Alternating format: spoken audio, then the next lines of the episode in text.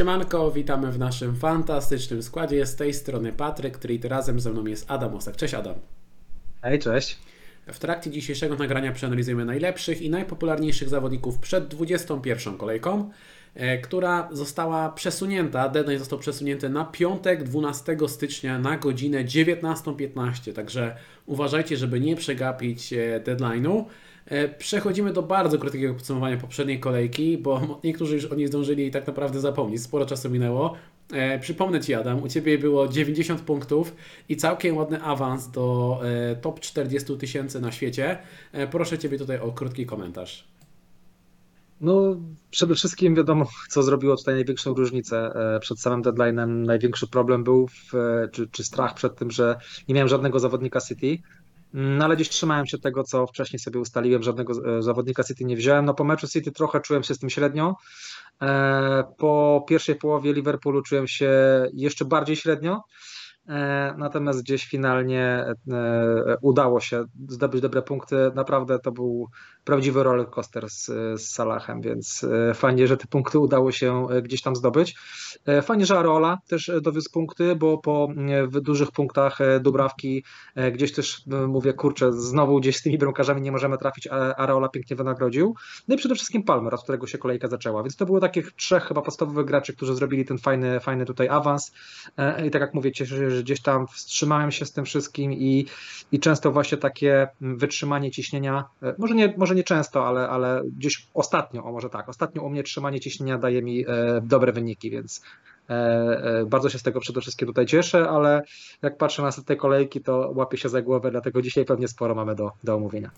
No dokładnie, dokładnie. Gdzieś tam na priv nawet rozmawialiśmy, że dosyć często w tym sezonie e, udawało Ci się tym trzymaniem ciśnienia nawet zyskiwać punkty i, i była gdzieś tam ta obawa u Ciebie, że kurczę, tyle punktów zyskałem w międzyczasie, ten Alvarez może wszystko zepsuć w jednym meczu z Sheffield, nie? I, i e, akurat wyszło tutaj też, też na plus, także, także całkiem sympatycznie, chociaż po tej pierwszej połowie to podejrzewam, że też byłby mocno, mocno zdenerwowany. Ale wyszło, wyszło bardzo fajnie, także rewelacyjny overall jak na ten etap sezonu. E, u mnie, tutaj nie chcę się przedłużać, e, rozwodzić, bo, bo robiłem osobne nagranie z wnioskami. U mnie było 88 punktów, e, też solidny awans do 115 tysięcy. W składzie fajne punkty Areoli, defensywa się nie popisała, no bo Trent por Gabriel, ale to szablonowa defensywa, więc absolutnie się tym nie przejmuję. Salah, któremu nie dałem opaski, no mnie podstawowa decyzja była taka, czy wymienić Sona na Fodena i wtedy miałbym opaskę na Salachu, czy wymienić Darwina na Alvareza i wtedy opaskę na Alvarezie. Sporo na tym straciłem szczerze mówiąc, plus jest ten jeden transfer w plec tak naprawdę. Także, także wyszło, wyszło mocno średnio, ale no, ale no okej, okay. tak naprawdę wiedziałem do czego podejmuję tę decyzję, wiedziałem dlaczego biorę, biorę Alvareza, e, że gość ma pewne minuty, pewne miejsce na dziewiątce, e, stałe fragmenty i karne w meczu z Sheffield, więc szczerze drugi raz bym chyba podjął taką samą decyzję, mając dwa darmowe transfery, także, także tutaj jakoś się mocno, mocno nie, nie bije w piersi coś, nie uważam, że to był jakiś błąd czy coś była okazja, żeby zaatakować. Tak jak wcześniej była okazja, żeby zaatakować z Darwinem, z Darwinem nie wyszło, teraz zaatakowałem z Alvarezem, z Alvarezem nie wyszło, ale szczerze, no, tak już mam styl grania. Ja zamierzam nadal atakować i e, jeżeli będą jakieś podwójne kolejki i, i albo blankowe kolejki, no to też e, stali widzowie dobrze, dobrze mi tutaj e, znają, ty, ty też Adam je zdarzy, że ja zawsze kładę na to duży nacisk i za każdym razem będę w to szedł, tak naprawdę w ciemno i wiem, że koniec końców sumarycznie to się powinno opłacić, a to, że się akurat póki co w tym sezonie nie sprawdza, E, no trudno, tak naprawdę nie mamy na to za dużego wpływu. E, za chwilę przejdziemy do analizy kalendarza, bo od tego chcemy e, zacząć, ale jeszcze kilka króciutkich komunikatów. Pierwszy komunikat jest taki, że teraz będziemy mieli przedłużoną kolejkę, bo kolejka będzie trwała dwa tygodnie i tak się sympatycznie składa, że ten drugi weekend to jest sobota 20 stycznia i ekipa Hopeless Fantazy organizuje w Poznaniu w Alibi Club na Alejach Niepodległości taki zlot FPL-owy, który jest też połączony z quizem FPL-owym. Szykuje szykuje się bardzo fajna atmosfera. Nie będzie żadnego deadline'u, nie trzeba będzie klikać żadnych transferów, niczym się przejmować. E, będzie na pewno meczek Arsenalu, tam są dwa spotkania, jeżeli się nie mylę tego dnia, także będzie fajna okazja, żeby się spotkać, porozmawiać, pogadać e, i, i e, jeżeli ktoś jest tutaj z okolic i chciałby wpaść, to serdecznie zapraszam, bo tutaj też zamierzam się pojawić i, i takie lokalne inicjatywy to zawsze bardzo chętnie wspieram. Zresztą nie lokalne również, także jeżeli ktoś organizuje jakieś zloty i spotkania, to oczywiście dawajcie znać. Bardzo chętnie tutaj podzielę się informacjami, bo zawsze fajnie, gdy mm, te oglądanie tych kolorowych koszulek i wkurzanie się albo emocjonowanie na punkciki e, sprawia, że dzięki temu poznajemy nowe osoby, zawieramy jakieś tam znajomości, przyjaźnie i to jest ta największa wartość dodana. Także E, także tutaj zachęcamy, zachęcamy do tego typu akcji. E, a propos organizowania akcji, e, wiem, że pytacie o zbiórkę na Wielką Orkiestrę Świątecznej Pomocy. Okazuje się, że to nie jest aż takie proste, bo żeby ustawić licytację, która będzie trwała do końca zbiórki, trzeba przejść dodatkową weryfikację. Moje konto jest w trakcie przechodzenia tej weryfikacji, także zbiórka będzie wrzucona na dniach. Będzie można wylicytować udział w naszym nagraniu. Z tego co pamiętam, koniec zbiórki jest bodaj 9 lutego, więc jest jeszcze ponad miesiąc. Na dniach ta zbiórka będzie będzie e, wyrzucona, będzie ta licytacja, także e, będzie można w niej wziąć e, udział, bo tutaj kilka osób o to pytało. Tytułem wstępu jeszcze przypomnę, że sponsorem nagrania jest Superbet, legalny polski bookmacher. Przed każdą kolejką Ligi Angielskiej na stronie i w aplikacji znajdziecie ofertę zakładów na fantazy Premier League. Wystarczy przejść do zakładki specjalnej, to jest taka duża pomarańczowa zakładka. Trzeba przeskrolować się przez i stronę i aplikację, bo w aplikacji to wygląda podobnie. Jak się przeskrolujecie, to gdzieś tam bliżej dołu jest ta pomarańczowa zakładka specjalna i tutaj zawsze kilka kilka dni przed kolejką pojawia się oferta na FPL-a. Jeżeli ktoś z Was jeszcze nie ma konta na Superbet, to korzystając z kodu FPL Poland otrzymacie do 234 zł na start, cashback do 3500 zł oraz freebet 20 zł za pobranie aplikacji. Link do rejestracji znajdziecie w opisie nagrania. Przypominamy, że razem z naszym partnerem przygotowaliśmy mini-ligę, w której na zwycięzcę czeka koszulka Premier League, a dodatkowo 5 najlepszych graczy każdego miesiąca otrzymuje freebet o wartości 50 zł. Aby się zapisać wystarczy wpisać kod 422J4S lub kliknąć w link, który znajdziecie w opisie pod nagraniem. Tam też znajdziecie link do naszej e, tradycyjnej Ligi Mongo na Kapitanie, e, której zwycięzca otrzyma koszulkę Premier League, a na 10 najlepszych graczy sezonu czeka wybrana książka wydawnictwa SQN z księgarni Labotiga. Rejestrację do tej ligi za jakiś czas zamknę, żeby nie było tak, że ktoś w ostatnim miesiącu jest na pierwszym miejscu i nagle się pozapisuje do wszystkich lig. E, Dlatego tego będziemy unikać. Także jeżeli jeszcze nie jesteście zapisani, to polecam sobie E, kliknąć. Link jest w opisie nagrania. Jeżeli chcecie wklepać kod, to kod to jest e, WMGKG2. E, no i jeszcze oczywiście podziękowania dla patronów. Wczoraj odbył się specjalny stream dla patronów, także jeżeli jesteście tutaj, wspieracie kanał, e, jesteście w tych e, progach, które obowiązują ze streamem, to, to na pewno otrzymaliście maila z tym nagraniem, a ja Wam bardzo dziękuję za okazane wsparcie jeszcze raz i przypominam, że jeżeli chcecie tutaj dołączyć do, do naszej drużyny patronów, to link do Patronite'a też znajdziecie w opisie, w opisie nagrania. Wszystkim patronom bardzo dziękuję za, za to wsparcie. Zaczniemy sobie analizę i zaczniemy właśnie od E, analizy, e, analizy kalendarza. Może zaczniemy od przypomnienia, że Salah i Son e, są oczywiście na AFCON i Asian Cup. Nie chcę tutaj jeszcze raz tej tabelki omawiać dokładnie, znajdziecie ją u mnie na profilu, znajdziecie ją w nagraniu, teraz też ją widzicie na ekranie. W każdym razie wiele wskazuje na to, że jeżeli tutaj reprezentacje Egiptu i, i Korei nie odpadną zbyt wcześnie w tych rozgrywkach, no to E, Salah i Son prawdopodobnie opuszczą co najmniej trzy kolejki, więc jeżeli ich macie w składzie, to pewnie będziecie e, planowali ich e, sprzedać i teraz porozmawiamy sobie o tym, kim ich zastąpić, bo to jest dosyć skomplikowane, bo gdy zerkniemy sobie w kalendarz na nadchodzące kolejki, tutaj jest sporo perturbacji. To jest kalendarz od Bena Krelina. Zdaję sobie sprawę z tego, że on nie jest super czytelny, ale jest tutaj bardzo dużo informacji i szczerze ciężko to zrobić dużo bardziej czytelnie, także postaram się Wam to jakoś rozszyfrować. Pamiętajcie, że przed deadline'em 21 kolejki mamy pierwsze mecze półfinał EFL Cup w których Chelsea gra z Middlesbrough, a Liverpool gra z Fulham. Jest to o tyle istotne, że wyniki tych spotkań i oczywiście rewanżowych, które odbędą się po 21 kolejce, wpłyną na to, które drużyny awansują do finału. E, to ma wpływ na blankową kolejkę 26. Te drużyny, które awansują do finału, nie będą w stanie zagrać w kolejce 26.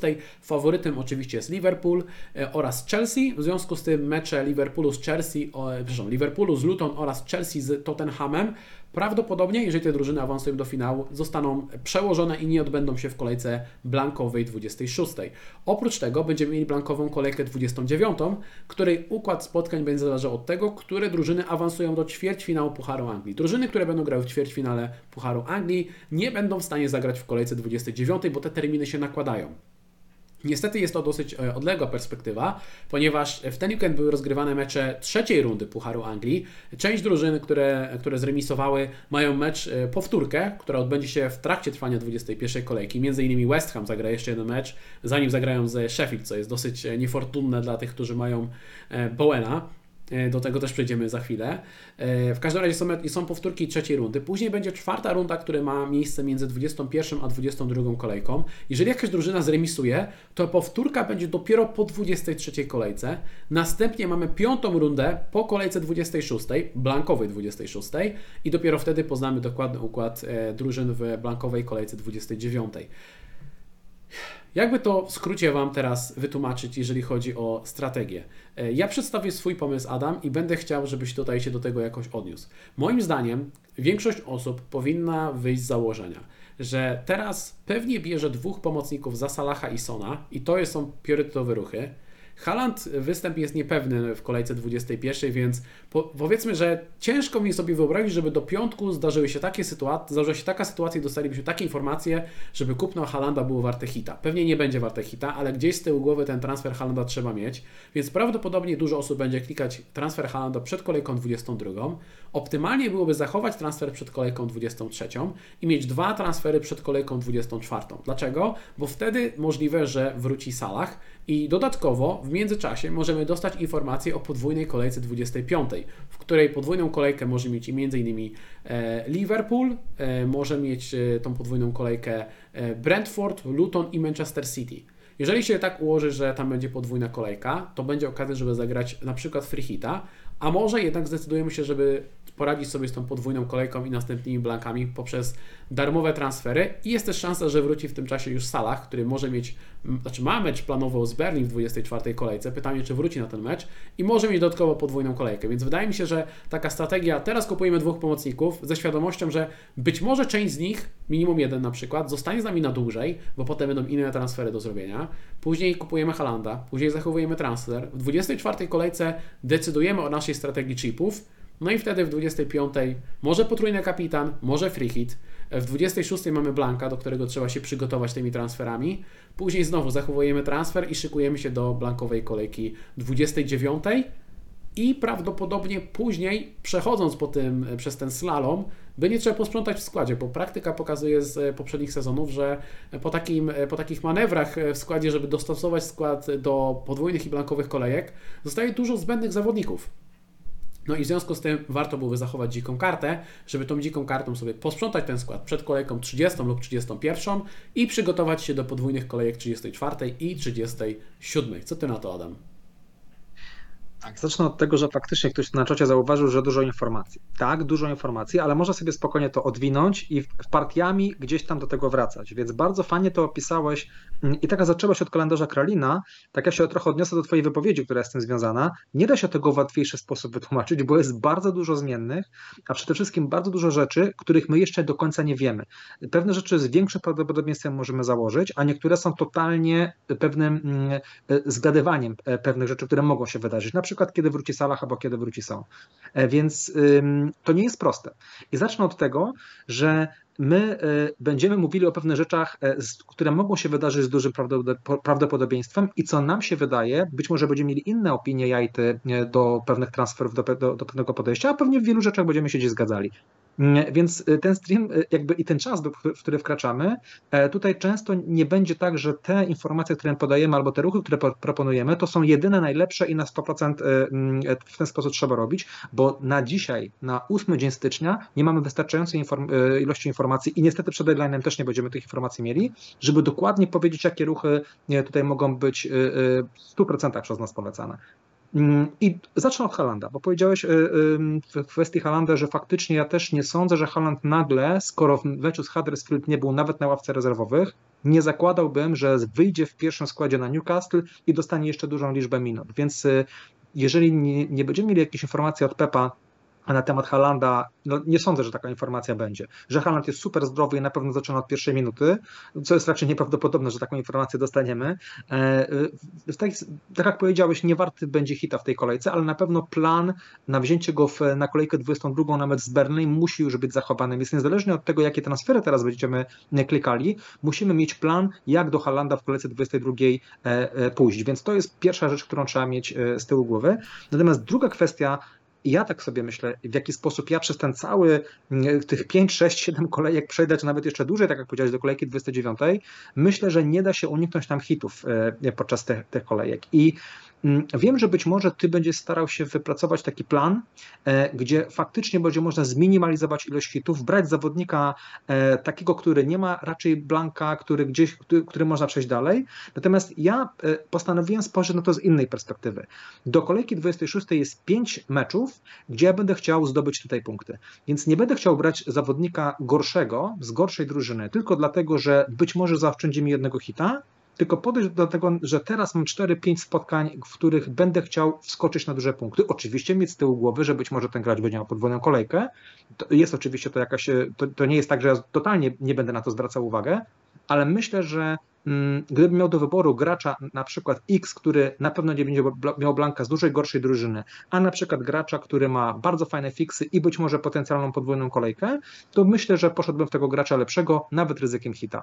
Więc ja tak na, na, to patrzę i jestem spokojny co do tego, że jeżeli nawet teraz wylosują się nam jakieś ruchy, bo będziemy musieli w jakichś graczy, na jakichś graczy postawić, bo za chwilkę będziemy mówili zwłaszcza w pomocy, bo powiedziałeś o tym, że będziemy musieli Sona i Salaha zastąpić, e, to też podchodzę do tego tak, że jeżeli się potem okaże, że będę musiał ten ruch odwrócić minus 4, trudno niech tak będzie, bo nie jesteśmy w stanie teraz wszystkiego przewidzieć. I gdybym ja teraz wiedział, kto będzie miał kiedy podwójną kolejkę i kto kiedy będzie miał blanka, byłoby nam dużo łatwiej, ale nie wiemy. Więc to, to bardzo ważna rzecz, którą trzeba powiedzieć. Więc tutaj, jeżeli ktoś nie będzie się z nami zgadzał z takim czy innym ruchem, albo będzie widział w jednym graczu, którego my będziemy może skreślali jakiś potencjał, spoko. E, więc e, to też trzeba sobie o tym, o tym powiedzieć, więc to nie jest na pewno łatwy, e, łatwy czas. Więc to chyba jest ważne, żebyśmy od tego zaczęli, zwłaszcza jak będziemy mówili o pomocnikach. I ostatnie zdanie. Myślę, że jeżeli ktoś ma do sprzedaży Salaha i Sona i zastanawia się, którego z nich pierwszego sprzedać i na przykład ma, tak jak w Twoim sytuacji, ma ośmiu atakujących zawodników i na przykład czterech sensownych obrońców, to myślę, że w pierwszej kolejności sprzedawałbym Sona, trzymałbym Salaha, bo być może tak się ułożą transfery, ruchy, mm, to się zmienia praktycznie z tygodnia na tydzień, że tego Salaha może się okaże, że w ogóle nie będziemy sprzedawali i na tej ławce przesiedzi dłużej, albo będzie sprzedany za, na przykład w kolejce 22, 23, bo, nam, bo się okaże, że gracz X nagle jest najlepszym wyborem.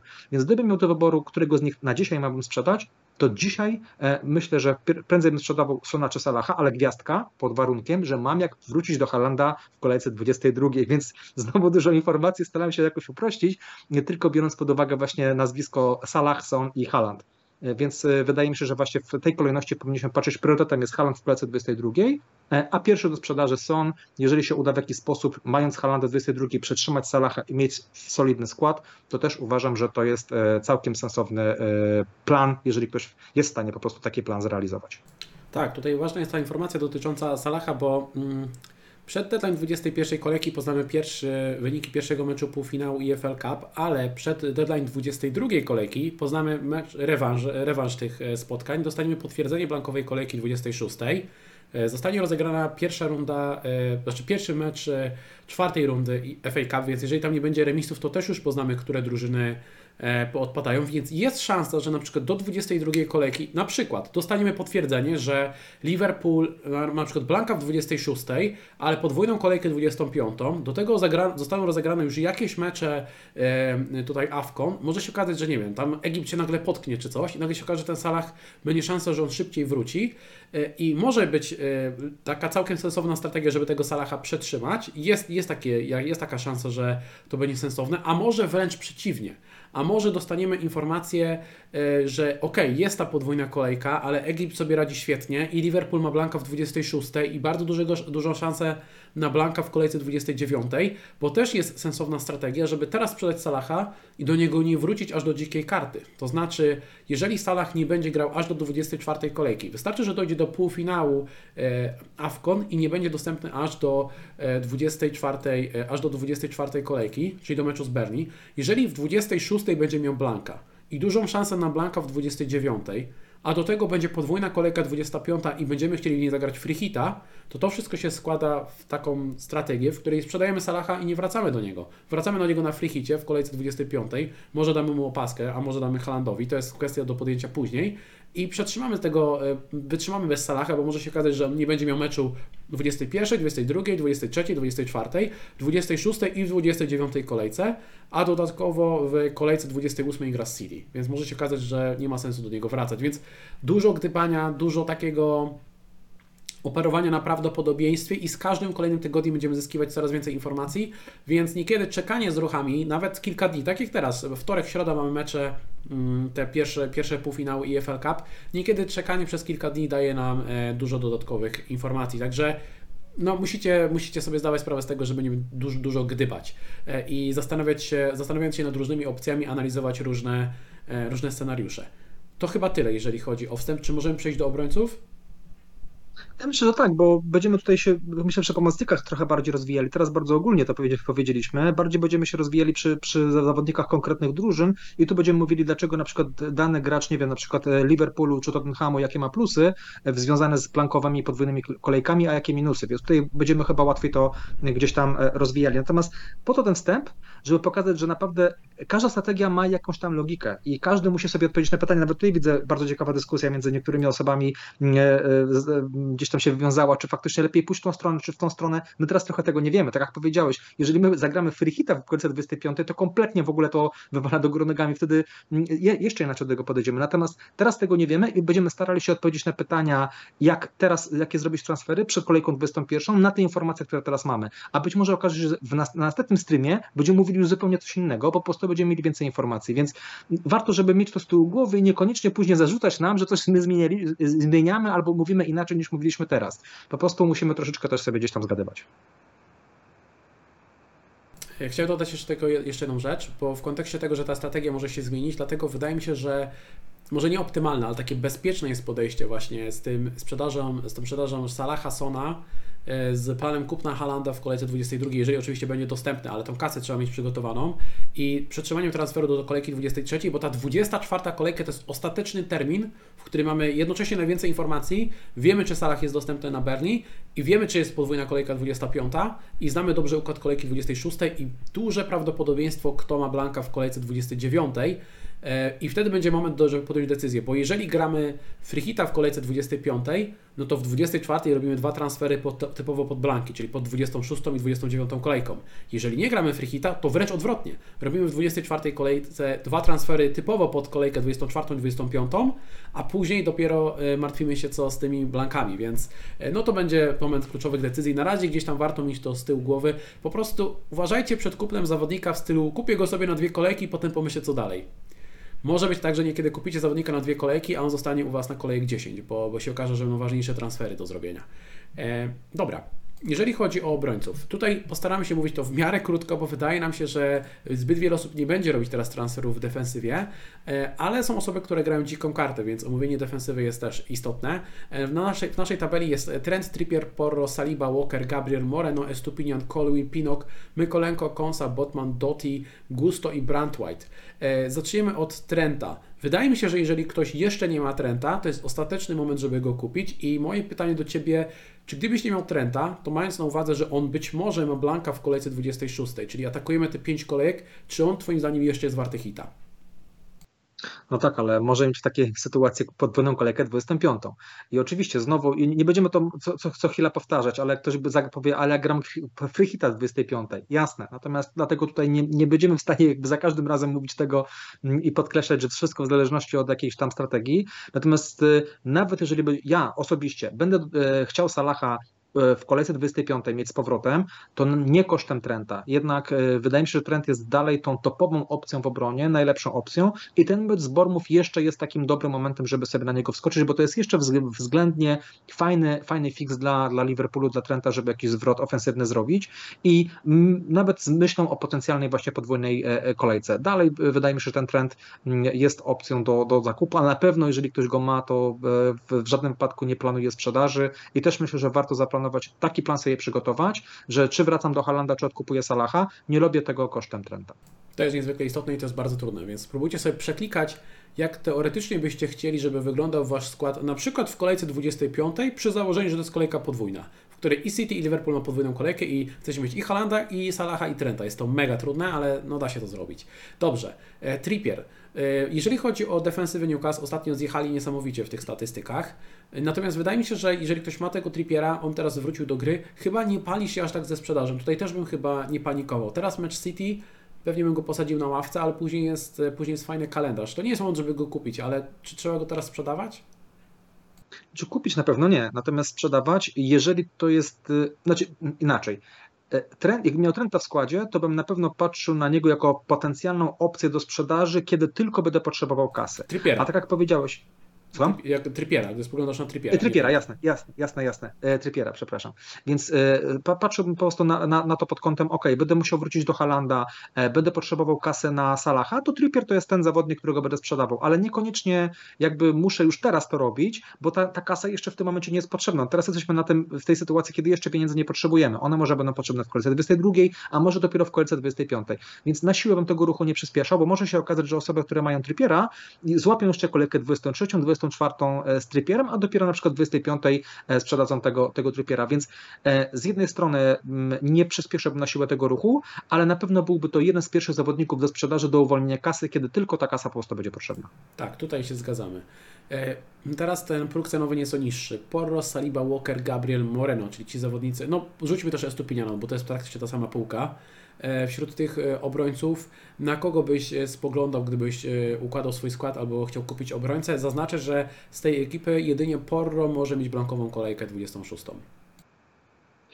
Niezmiennie, pomimo tego, że ostatnie wyniki nie zachęcają dalej obrońcy Arsenalu, wydaje mi się, że jest opcją dobrą do wzięcia na dłużej. Gabriel, bo konkretnie myślę o tym zawodniku z racji jego ceny. Wydaje mi się, że dalej jest w, tym przedziale celowym jeden z lepszych opcji, którą możemy kupić i trzymać bardzo długo.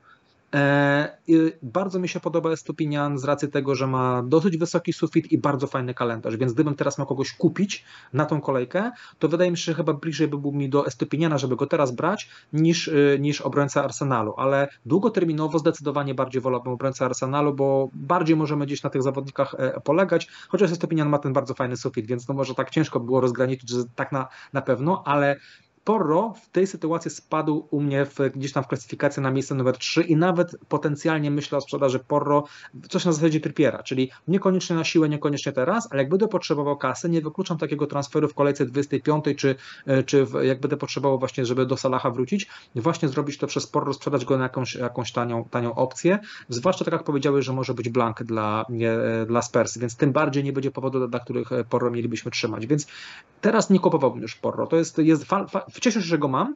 E, cieszę się, że mogę nim sobie oczywiście zagrać. Nie, nie panikuję z tym, że muszę od razu go teraz sprzedać, bo być może nawet w tej kolejce nim zagram, mm, ale gdzieś, tak jak będzie, tak jak mówię, potrzebna kasa, to byłby do sprzedaży. Więc z tego progu cenowego ciężko mi powiedzieć, czy wyżej miałbym Gabriela czy Stupiniana, bo tutaj raczej mm, w zależności od tego też, e, czy w każdej kolejce muszę nim grać, e, ale Gabriel, Estupinian, wydaje mi się, że ta, ta dwójka, Walker na miejscu trzecim, ewentualnie jeżeli chodzi o kupno, bo ta potencjalna podwójna kolejka, ale powiemy to jeszcze pewnie przy obrońcach e, City, będę raczej starał się poczekać, czy zalecałbym, żeby poczekać z kupnem zawodników City im bliżej tej e, podwójnej kolejki. Jak już dostaniemy tę informację, no bo przy Walkerze wielokrotnie o tym mówiliśmy, ja byłem właśnie bliżej, było mi do tego, że Walkera brać spoko, ale niekoniecznie teraz, poczekam sobie później, więc Walker ok, poczeka sobie na przykład Porro na Walkera można wymienić, czy, czy Trippiera na, na Walkera, ale bliżej tej podwójnej kolejki, więc Estupinian i Gabriel to są takie topowe według mnie opcje w tym przedziale cenowym. Tak, tutaj, tutaj się zgadzam. U mnie Walker byłby możliwe, że nawet troszkę wyżej, ale e, myślę, że gdybym grał dziką kartę, układałem sobie ten potencjalny skład, to właśnie trend, o którym wspominaliśmy wcześniej, e, Walker, Gabriel i, e, i Estupinian to by była czwórka, w którą bym celował. I tutaj też zgoda. przestrzegam przed tym, żeby mieć wąską kadrę. Z uwagi na te blankowe podwójne kolejki warto mieć szerszą kadrę, więc nawet jeżeli boicie się jakiś ból głowy, bo dokładacie tam 0,4-0,5 do obrońcy, nie obawiajcie się tego, to się zdecydowanie, zdecydowanie przyda. Ilość e, spotkań blankowych podwójnych kolejek tutaj powinna, powinna to oddać. No dobrze, skoro się zgadzamy co do tej podstawowej czwórki, to tak naprawdę zostaje kwestia gdzieś tam, jak ktoś chce kupić kogoś tańszego albo szuka kogoś na piąty slot. E, tutaj mamy na liście Colwilla, Pinoka, Mykolenkę, Konse, Botmana, Dotiego, Gusto i Brant White'a, na które byś spoglądał nazwiska w pierwszej kolejności. No, długoterminowo, tak jak wielokrotnie o tym mówiliśmy, długoterminowo zawsze obrońca Newcastle będzie się bronił i ten Botman w celi 4,5 dalej jest bardzo fajną opcją. Jeżeli ktoś na przykład nie jest przekonany do Walkera albo brakuje mu zupełnie kasy i chciałby sobie milion zaoszczędzić, e, no to na przykład w, w to miejsce wzięcie Botmana też może być ciekawą opcją, bo, bo myślę, że na przestrzeni sezonu i następnych kolejek, zwłaszcza jak ktoś jest na dzikiej karcie, bo o tym powiedziałeś, to pomyślałbym poważnie o takim Botmanie, którego mogę sobie teraz wziąć, w następnych dwóch spotkaniach posadzić go na ławce, ale potem może się ten Botman nam przydać. Więc ta opcja mi się cały czas podoba i, I myślę, że w sytuacji, kiedy będę szukał kasy na przykład za Porro, to jedno z nazwisk, na które będę spoglądał właśnie będzie, będzie Botman, a jeżeli ktoś by szukał jakiejś tańszej opcji, to wydaje mi się, że Gusto może być tutaj ciekawym, ciekawym rozwiązaniem, bo natomiast minus jest taki, że trochę się Chelsea już za chwilkę kończy kalendarz. I, i jeżeli ktoś skoczył na Colwilla, na, na Gusto wcześniej, fajnie, natomiast teraz nie wiem, czy to jest już tak pilny transfer, więc na dzikiej karcie jasne, ale za darmowy transfer chyba tych graczy bym już tutaj, e, tutaj raczej nie brał, więc, więc to tylko ewentualnie dla osób właśnie będących na dzikiej karcie, taki gusto na piąty slot może być e, fajną opcją. To ja ze strategicznego punktu widzenia e, wskażę dwa nazwiska. Pierwsze nazwisko to Konsa, ponieważ Konsa w kolejce 26 ma mecz z Nottingham Forest. To jest blankowa kolejka, w której być może będziemy chcieli posadzić Salaha, Trenta, Porro. Zobaczymy, kto Wam zostanie w tym składzie. E, Palmer i tak dalej, więc, e, więc warto mieć obrońcę, którego można wystawić w tej kolejce 26, a z tych obrońców tanich, których mamy na liście, e, Konsa, Aston Villa ma tutaj najlepszy, najlepszy mecz. I też wiem, że to jest odległa perspektywa, ale kolejka 29, w kolejce 29 blankowej może nam się przydać jakiś, jakiś zawodnik. I tutaj jak sobie zerkniecie na kalendarz w kolejce 29, to Chelsea gra z Arsenalem, Arsenal już odpadł, więc jest szansa, że Gusto 16 marca wyjdzie na boisko i analizujemy to 8 e, stycznia.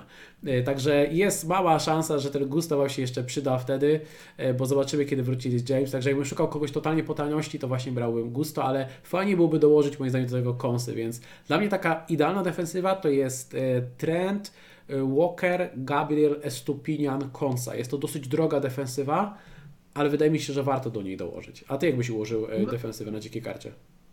No ja chyba na tym piątym slocie jednak Batmana bym wolał, a nie Konsę. E, ale też y, ja jestem też fanem grania e, tanią ławką i na piątym slocie taki Taylor za 3,9 dla mnie wcale nie byłby jakimś wielkim problemem. Jeżeli potrzebowałbym tego 0,5-0,6, żeby gdzieś dołożyć, to spokojnie ten Taylor na tym piątym slocie, zwłaszcza, że grając dziką kartę, wydaje się, że mamy praktycznie na każdej pozycji grającego zawodnika, e, też bym tutaj zbytnio się gdzieś tam tym nie, nie przejmował, ale no mówię, teraz raczej kasa nie jest problemem, ale za chwilkę gdzieś tam może być, jak będziemy do tego Salaha wracali, więc między Botmanem raczej bliżej mi było do Botmana niż Konsa, nawet zdecydowanie. Więc albo Botman, albo schodzę dużo, dużo niżej, biorę Taylora czy Gusto, więc gdzieś tam w ten sposób bym ten piąty skład ułożył. Tu też jeszcze dodam, że Taylor jest o tyle fajny, że w kolejce 20, w blankowej kolejce 29 gra u siebie z Brentford. Bernie już odpadło z FA Cup, więc jeżeli Brentford nie awansuje do ćwierćfinału FA Cup, to ten mecz się odbędzie, także to też jest bardzo fajny wybór na, na piąty slot. I jeszcze pokażę Wam, jak wyglądają statystyki defensywne po 20 kolejkach. Jeżeli sobie spojrzymy na non-penalty expected goals against, to najlepsze defensywy to Arsenal, City, Liverpool, Brentford, Everton, Aston Villa. Natomiast najgorsze defensywy, i to jest trochę szokujące, e, Luton, Sheffield i Newcastle. Newcastle jest trzecią najgorszą defensywą. Oczywiście olbrzymi wpływ ma na tę statystykę jeden mecz z Liverpoolem, w której Newcastle dopuściło do rekordowo wysokiego wysokich goli oczekiwanych przeciwko, e, które, które stworzył Liverpool. To jest, ten mecz to jest evenement, więc gdyby wyjąć ten mecz, to Newcastle jest gdzieś tam w środku tabeli, no ale ten mecz się przetrafi, więc no są na trzecim miejscu od końca. E, później mamy West Ham, Burnley i E, United. Także tak wyglądają statystyki defensywne. E, pamiętajcie tutaj, że wszystkie statystyki, które, e, informacje, które widzicie w nagraniu pochodzą od partnera kanału strony Fantasy Football Hub. Możecie tutaj też tworzyć własne tabele, porównywać zawodników, drużyny, korzystać z przydatnych filtrów, także polecam sobie, polecam sobie zerknąć. Zakładając konto z moim linkiem, który zamieściłem w opisie nagrania, możecie przetestować Fantasy Football Hub przez 30 dni za darmo i odebrać 30% zniżki na dalszą subskrypcję. Szczegóły promocji są w regulaminie. Czy możemy przejść do pomocników? Myślę, że spokojnie, tak. Dobra, to lecimy z pomocnikami. W tej tabelce nie ma Salaha i nie ma Sona. E, no bo tak jak wspomnieliśmy wcześniej, my zakładamy, że pewnie większość będzie ich sprzedać. Są jakieś tam scenariusze, w których przetrzymanie Salaha może się opłacić, ale to tylko w wyjątkowych sytuacjach. Jeżeli ktoś ma 8 ofensywnych, dobrych zawodników, ma mocny skład, nie potrzebuje robić tego ruchu, albo na przykład kosztowałoby go to minusy i nie, niepotrzebnie ten ruch, nie, ten, ten ruch niekoniecznie jest mu potrzebny, to takie przetrzymanie Salaha jest możliwe. E, z tym, że trzeba mieć odłożoną kasę na Halanda, tutaj taka gwiazdeczka, od której wspomniał wcześniej Adam, e, więc w tej tabeli są nieco tańsi zawodnicy. Zacznijmy od tego jedynego premium, czyli De Bruyne, później jest e, Saka, Odegaard, Bruno, Bowen, Foden, Jota, Diaz, Richarlison, Gross, Gordon, Eze, Johnson, Bailey, Palmer i Garnacho. De Bruyne. Czy, bo Dlaczego w ogóle dorzuciłem tego De Bruyne? Bo De Bruyne jest w top 5 najczęściej kupowanych zawodników przed tą kolejką, co mnie szczerze mówiąc mocno dziwi, ponieważ De Bruyne dopiero co wrócił po bardzo poważnej kontuzji. Guardiola wspominał otwarcie, że będzie zarządzał jego minutami. Dodatkowo dzisiaj pojawiła się informacja, może pewnie te osoby, które go kupiły tego nie widziały, no bo ten, ta informacja pojawiła się dzisiaj, ale De Bruyne udzielił e, wywiadu której sam powiedział, że on zakłada, że w meczu z Newcastle, czyli w 21 kolejce, będzie na ławce rezerwowych. Także zakładamy, że De Bruyne będzie na ławce, zakładamy, że później będzie rotował, będzie oszczędzany, bo jeszcze za chwilę będzie Liga Mistrzów. Czy Ciebie jakkolwiek by kosił De Bruyne, nie wiem, powiedzmy masz, masz overall 2-3 miliony i stwierdzisz sobie, dobra, mniejsza z tym, biorę tego De Bruyne, bo może nie zagra z Newcastle, ale potem może zagra z jakimś Bernie, Evertonem i do fajne punkty, czy jeżeli brać kogoś z City, to, to szukałbyś innych nazwisk? No to niezależnie od tego, na jakim overallu bym był, to podchodziłbym zawsze do tego tak samo. E, ja trochę żałuję, że on tego wywiadu udzielił, bo ja byłem przekonany, że tak będzie. On, on w, w pierwszej kolejce został, czy w drugiej e, był kontuzjowany, nie zagrał kolejka 20, 22 minuty. Statystyki z tabeli są z poprzedniego sezonu, bo on zagrał dosłownie 22 minuty w tym sezonie ligowym. Dokładnie, więc e, nie było opcji, żeby on nagle wrócił i grał w dużej ilości minut. Ja już nie mówię po 90, ale żeby na przykład zagrał 2-3 mecze z rzędu po 60-70 minut, to jest, nie, to, to jest niemożliwe. Więc ja pomijam takie kwestie, tak jak wielokrotnie czasami mamy trochę inne podejście do zawodników wracających z kontuzji. Ja zawsze jestem bardzo ostrożny w kupowaniu takich zawodników, a w przypadku De Bruyne dla mnie to był wielki wykrzyknik, że w ogóle nie ma sensu wchodzić w De Bruyne przez najbliższy czas, póki on nie złapie rytmu meczowego i przynajmniej dwóch spotkań gdzieś tam z rzędu nie zagra. Więc trochę żałuję, że on ten wywiad udzielił, bo trochę tym osobom, które być może planowały zakup, mówię to oczywiście trochę mm, żartobliwie, tak, no bo tutaj każdy patrzy na ten swój OR, mm, więc ja kompletnie nie rozważam zakupu Debrona i właściwie to, co on powiedział, to powiedział to, co ja też uważałem, że on nie będzie grał. Ktoś może też powiedzieć, bo też widziałem takie komentarze pod tym wpisem, że to jest zasłona dymna, że De Bruyne gdzieś tam będzie grał, że to Pep specjalnie to gdzieś tam kazał powiedzieć De. Nie, no, nie ma takiej opcji. Myślę, że tutaj będzie bardzo ostrożnie prowadzone, żeby ta kontuzja się nie odnowiła. E, I nawet jeżeli dojdzie faktycznie do tej kolejki 25, podwójnej kolejki dla City, jeżeli on wcześniej zagra dwa spotkania w wymiarze 60 plus czy 70 minut, rozważę go na e, podwójną kolejkę, ale nie wierzę w to, żeby takie spotkania przed kolejką 25 się e, gdzieś tam demo De Bruyne przytrafiło. Oczywiście życzę mu zdrowia, natomiast nie wierzę w to, że takie coś będzie i, i myślę, że na De Bruyne nie ma co spoglądać, zwłaszcza, że kosztuje 10,2, bo gdyby on kosztował 6,5, jasne, ktoś mógł powiedzieć, dobra, zaryzykuję, fajny zawodnik, gdzieś tam fajna opcja, ale kosztuje tak dużo, nie widzę powodu, pół powodu, dla którego miałbym teraz już skakiwać na, na De Bruyne. Dla mnie De Bruyne jest taki zawodnik, który jeżeli będzie podwójna kolejka i jeżeli zagram freehita, to może, ale szczerze chyba i tak nie, bo jeżeli będzie podwójna kolejka, to znaczy, że będzie spotkanie w środku tygodnia, więc prawdopodobnie De Bruyne tych dwóch spotkań nie zagra. Także dla mnie szczerze, De Bruyne mimo mojej olbrzymiej sympatii do tego zawodnika, yy, przeogromnej wręcz, no dla mnie nawet nie jest blisko radaru i szczerze y, musiałem dodać go na swoją watchlistę, bo go nie miałem po prostu i zapomniałem o tym, że ktoś może go rozważyć, po czym zerknąłem na najczęściej kupowanych mówię, no dobra, jest De Bruyne, trzeba o nim pogadać. Także temat De Bruyne odhaczony, życzymy dużo zdrowia, jak najwięcej punktów, ale z minutami może być różnie. Saka. I Saka i Odegaard, może tak to ujmę, bo myślę, że pomocnicy Arsenalu to w teorii są bardzo fajne opcje. Z tego względu, że Arsenal na pewno zagra w blankowej kolejce 26 z Newcastle, czyli trzecią najgorszą defensywą ligi, tak pół żartem, pół serio. Wiadomo, to będzie trudny mecz bardzo. Natomiast sam fakt, że grają na bank w tym, tej kolejce jest spoko. No i Arsenal odpadł już z FA Cup, co oznacza, że jeżeli Chelsea nie awansuje do ćwierćfinału, to mecz Arsenalu z Chelsea w blankowej kolejce 29 się odbędzie. Czyli w teorii biorąc teraz pomocnika Arsenalu, bierzemy gościa, czy to Sakę, czy Odegaarda, mówię o jednym i drugim, który ma pewne minuty, pewny skład i może nam spokojnie do tej 29 kolejki siedzieć w składzie. Jaki jest problem? No problem jest gra ofensywna Arsenalu. Jak Ty się w ogóle zapatrujesz na, na te nazwiska? Y, tu, nie, wiem, nie wiem od której strony zacząć. Przede wszystkim może przypomina mi się chyba z miesiąc temu na którymś ze streamów właśnie e, wiem, że osoby pytały o sprzedaż ewentualną Saki. Ja mówiłem, jak dojdziemy do sytuacji, kiedy będziemy sprzedawać Sona i Salaha, to Saka będzie jedną z pierwszych opcji, które będziemy brali z powrotem do składu, więc nie widzę sensu sprzedaży. I doszliśmy do tego momentu, gdzie według mnie Saka jest jedną z najlepszych opcji, którą można teraz wziąć w miejsce Salaha i Sona, jeżeli ktoś Saki nie ma. Z powodów, o których powiedziałeś, więc ja nie będę się powtarzał. Natomiast oczywiście, to też nie jest tak, że to jest jakiś no-brainer totalny, bo, bo Saka co mecz strzela bramki i, i ma jakieś tam wysokie XG. Arsenal ma swoje problemy, jeżeli chodzi o grę ofensywną, ale jednak zważyłem na kalendarz, zważywszy na tą, na tą pewność minut z jego strony, na, na to, że nie będzie blanków, jeżeli chodzi o Arsenal, na to, że Saka ma karne, no dla mnie to jest jednak najlepsza opcja, bo będziemy mówili o innych nazwiskach, przy których będziemy stawiali mniejsze albo większe znaki zapytania.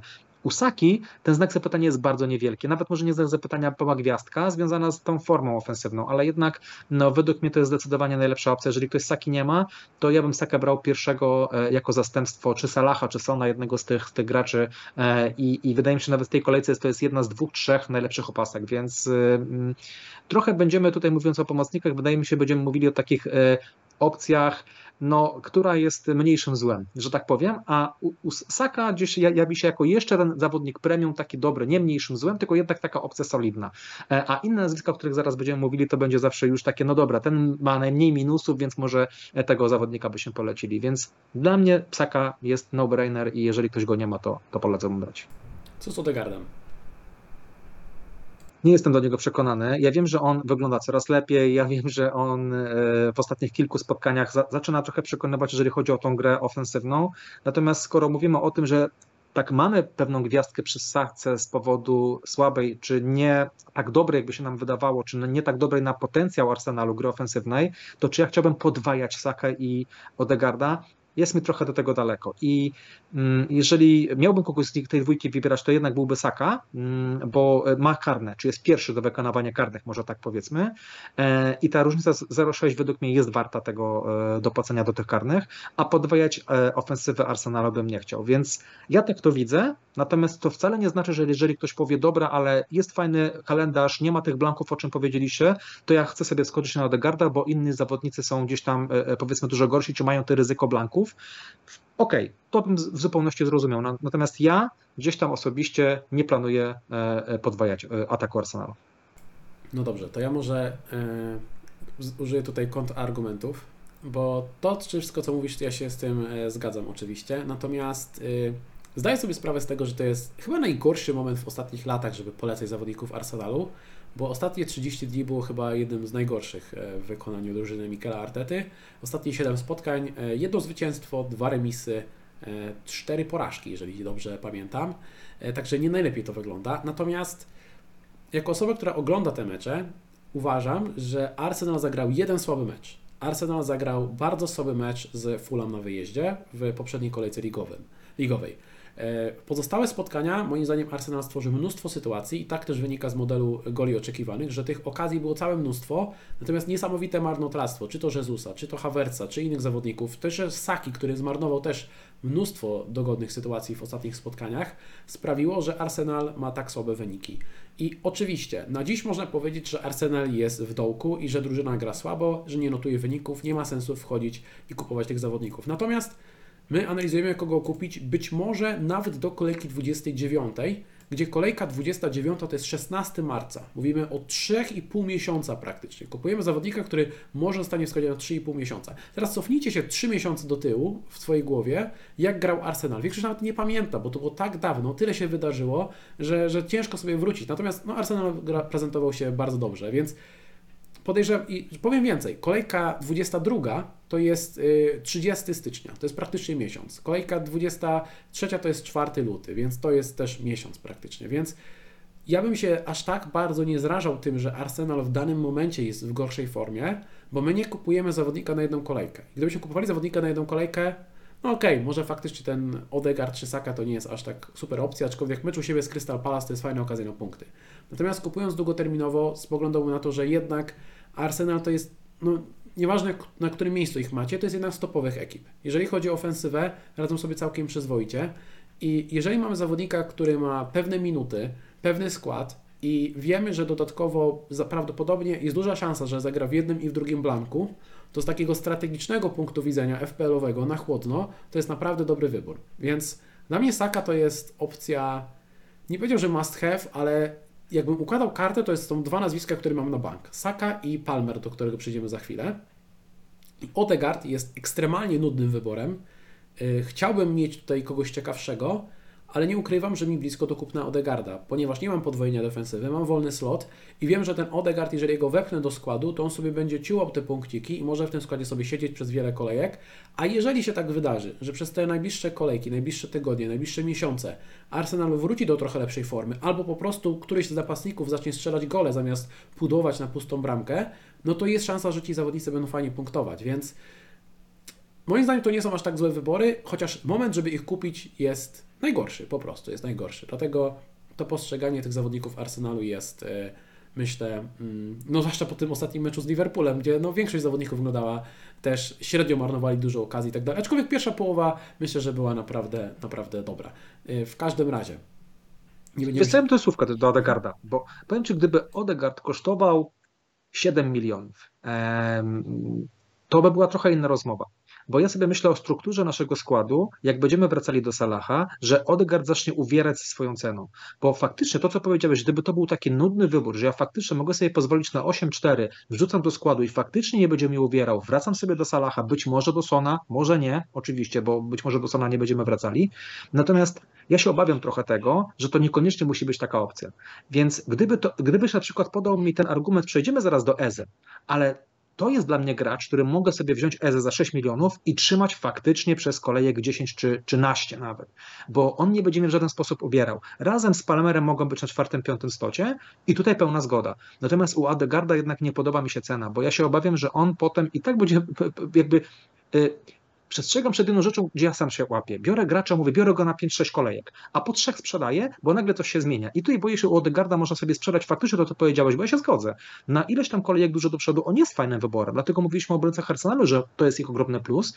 Natomiast y, myślę, że on nie do końca spełnia te oczekiwania i niekoniecznie będzie 6, 7, 8 kolejek w naszym składzie, tylko będzie musiał gdzieś tam z tego składu wylecieć. I Tutaj dlatego nie do końca mm, w, w kwestii budżetu. Może nam załatwić to, o czym, o czym powiedziałeś. Tak, tak, tutaj to jest ważne, żeby sobie przeklikać, czy, czy Was stać na to, żeby tego Odegarda przytrzymać, natomiast nie mówię, że trzeba go trzymać do kolejki tam 29, ale to jest jeden z takich wyborów, na które E, tak, tutaj się śmieję na czacie, że na pewno to liczyłem. Oczywiście, że to liczyłem i już sprawdziłem, że mogę tego Odegarda przetrzymać. W każdym razie zmierzam do tego, że e, można go przetrzymać, że to jest taki zawodnik, który nie będzie nas za chwilę, no okej, okay, może uwierać, że nie będzie punktował, natomiast nie jest tak, że on nagle straci skład, nagle straci minuty i trzeba będzie go wywalać z tego powodu, więc to jest taki nudny wybór, ale ostatnio chyba Andy podał ciekawe porównanie w najnowszym nagraniu e, Odegaard versus Bruno i teraz rzucę Ci tezę, którą on zaprezentował, jestem ciekaw, co Ty powiesz.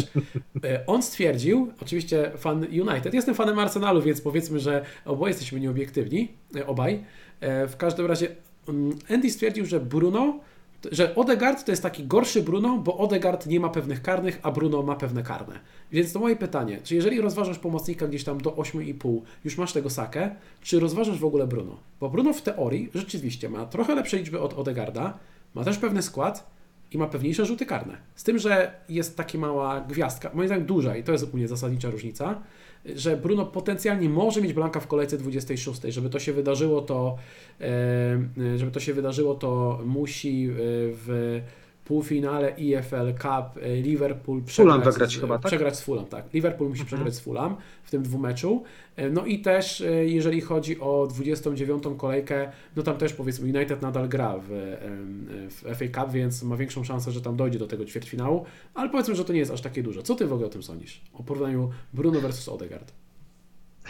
Ja dalej będę się, będę się upierał, że wolę tańsze opcje e, zamiast e, jednego i drugiego. Natomiast jakby zgodzę się z tym, że to nie są jakieś fatalne opcje i faktycznie opcje, które można wziąć i którzy będą grali, którzy mają solidne minuty. Ale jednak gdybym miał z tej pary kogoś wybierać, jednak bliżej, bliżej było do Odegarda. E, jednak mm, Manchester mnie totalnie dalej nie przekonuje. Gdybym miał porównać nawet formę obu zespołów, pomimo to, co powiedziałeś, pomimo tego, że Arsenal zanotował sporo porażek ostatnio, to w tym i-teście to nie wyglądało źle. Mm, natomiast jeżeli chodzi o Manchester, ja dalej nie jestem do tej gry przekonany Manchesteru. Manchester to jest tak totalna niewiadoma. Praktycznie o każdym tym zespole z top six można dużo powiedzieć, na przykład jak, jak będzie wyglądała gra ofensywna City, jak będzie gra, wyglądała gra ofensywna, nie wiem, Spurs. Można to wszystko mniej więcej sobie przewidzieć. Manchesteru nie mam pojęcia. Manchester może wyjść i dostać u siebie 0-3 z trzecią drużyną, a może gdzieś fajnie się pokazać, strzelić jakieś bramki, nagle Garnacho gdzieś tam mecz życia. Ja, ja, totalnie dla mnie to jest pewna niewiadoma. Gdybym miał z tej e, pary wybierać mimo wszystko, bliżej by było do Odegarda, natomiast na pewno e, kwestia kwestia karnych jest jakimś tam argumentem e, w kwestii Bruno, ale mimo wszystko już gdybym, gdybyś mnie przymusił, że tak powiem, masz tą kasę i staćcie i nie zablokuje ci to Salaha, no to wtedy wolałbym chyba z tej pary Odegaard. Moim zdaniem różnica jest taka, że patrząc na ostatnie mecze Bruno, my, bo tutaj mamy statystyki z całego sezonu, natomiast patrząc na ostatnie spotkania, Bruno wygląda gorzej i zdecydowanie wolałbym Garnacho. Nawet abstrahując od ceny, po prostu Garnacho wygląda lepiej niż Bruno. Natomiast jeżeli chodzi o Arsenal, to jeżeli miałbym wyróżnić jednego zawodnika z ofensywy, to właśnie Odegarda, bo Odegard z tej całej ofensywy wygląda najlepiej. Ale no, tak jak mówię, ta forma w przeciągu paru miesięcy może się zmienić, dlatego przechodzimy też do tych opcji tańszych i tutaj Bowen. Bowen to jest podobny próg cenowy, czyli powyżej 8 milionów. E, jaka jest sytuacja z Bowenem? Z, z Bowenem jest taka sytuacja, że e, Bowen wyszedł e, razem z Paketą na mecz, na mecz EFL Cup, w którym to, przepraszam, FA Cup, to mecz Pucharu Anglii. Zagrali w meczu Pucharu Anglii. Niestety West Ham ten mecz zremisował z Bristol. W związku z tym będą mieli mecz, który jest powtórką i ten mecz, ta powtórka będzie przed meczem ligowym z Sheffield. Czyli ten mecz będzie już po deadline, ale przed ich meczem ligowym, więc prawdopodobnie nie dostaniemy dodatkowych informacji na konferencji prasowej i dodatkowo Paketa i Bowen zeszli z kontuzją. Paketa w trakcie meczu, tam chyba 16 minuta, e, zdążył w międzyczasie zaliczyć asystę i Bowen strzelił gola. Bowen pod, pod sam koniec spotkania, po zakończeniu spotkania de facto e, schodził przy pomocy tam fizjoterapeutów. Wypowiedź Moisa po meczu była taka, że ma nadzieję, że to nic poważnego i za kilka dni będą dostępni. Czyli takie pitu-pitu w sumie, no nie urwało im nogi, ale nie wiadomo czy zagrają. Trochę na tej zasadzie. Niestety prawdopodobnie nie, nie dostaniemy więcej informacji. Jest oczywiście szansa, że na przykład dostaniemy zdjęcia z treningów w trakcie tygodnia, jakieś tam informacje mogą do nas wlecieć. Natomiast wydaje mi się, że jeżeli ktoś nie kliknął Bowena jeszcze, albo go jeszcze nie ma, to jest bardzo trudna sytuacja i ciężko go teraz kliknąć do składu, bo y, wiesz, że koleś może jest kontuzjowany, może nie, i wiesz, że na pewno gra jeszcze jeden mecz pucharowy, w którym może zagra, może nie, i dopiero później, tak naprawdę za dwa tygodnie, bo 21 stycznia gra ten mecz z Sheffield. Bowen to jest takie Bowen Schrödingera.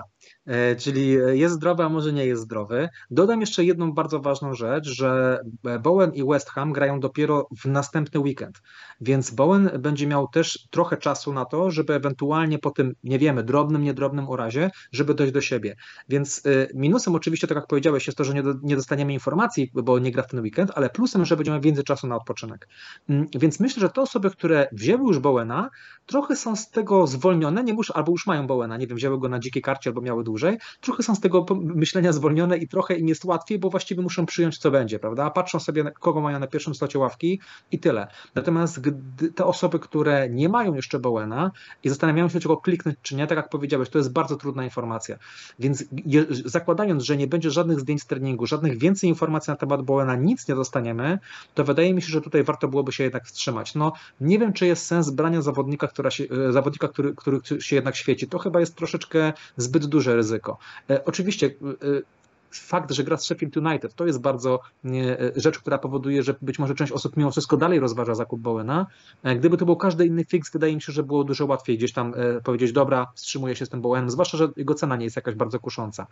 Mm, więc tak jak mówię, to osoby, które mają raczej bym był na zasadzie spokojne, na zasadzie i tak już nic nie zrobię, a kompletnie nie ma sensu go sprzedawania, więc tutaj też odradzałbym, nie, niezależnie od tego, jaką miałbym sytuację w składzie, nawet gdybym miał dwa transfery, nie sprzedawałbym tutaj Bowena, E, ale gdybym miał go kupić, tak jak mówię, powtórzę się troszeczkę, ale gdybym miał go kupić nie mając żadnej więcej informacji niż mamy na dzień dzisiejszy, to bym tego Bowena e, przed tą kolejką e, nie brał. Gdybym miał obstawiać, według mnie Bowen zagra, według mnie mecz Sheffield na wyjeździe jest fajnym fixem dla Bowena i według mnie nawet gdyby paketę miał nie zagrać, bo umówmy się, na pewno brak pakety jest minusem dla Bowena, natomiast czy miałby zagrać, czy nie, aż tak bym nie demonizował słabszej y, roli czy, czy opcji na punkty Bowena, że, czy Pakata miałby, czy go nie było. Według mnie to w jakiś sposób na pewno by pomogło Bowenowi, ale nie byłoby jedynym czynnikiem powodującym, czy ja Bowena kupię, czy go nie kupię. Więc tak to mniej więcej widzę i myślę, że Bowen to jest e, chyba jedna z naj... zdrowy Bowen, o może tak, to jest jedna z najlepszych opcji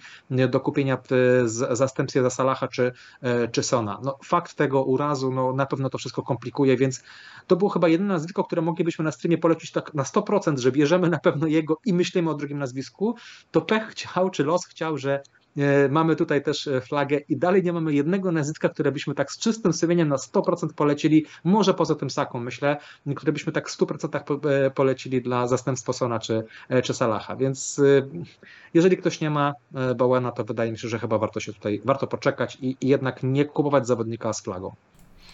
No dokładnie, tutaj też jestem zdania, że jeżeli ktoś ma, to, to trzymamy i tyle.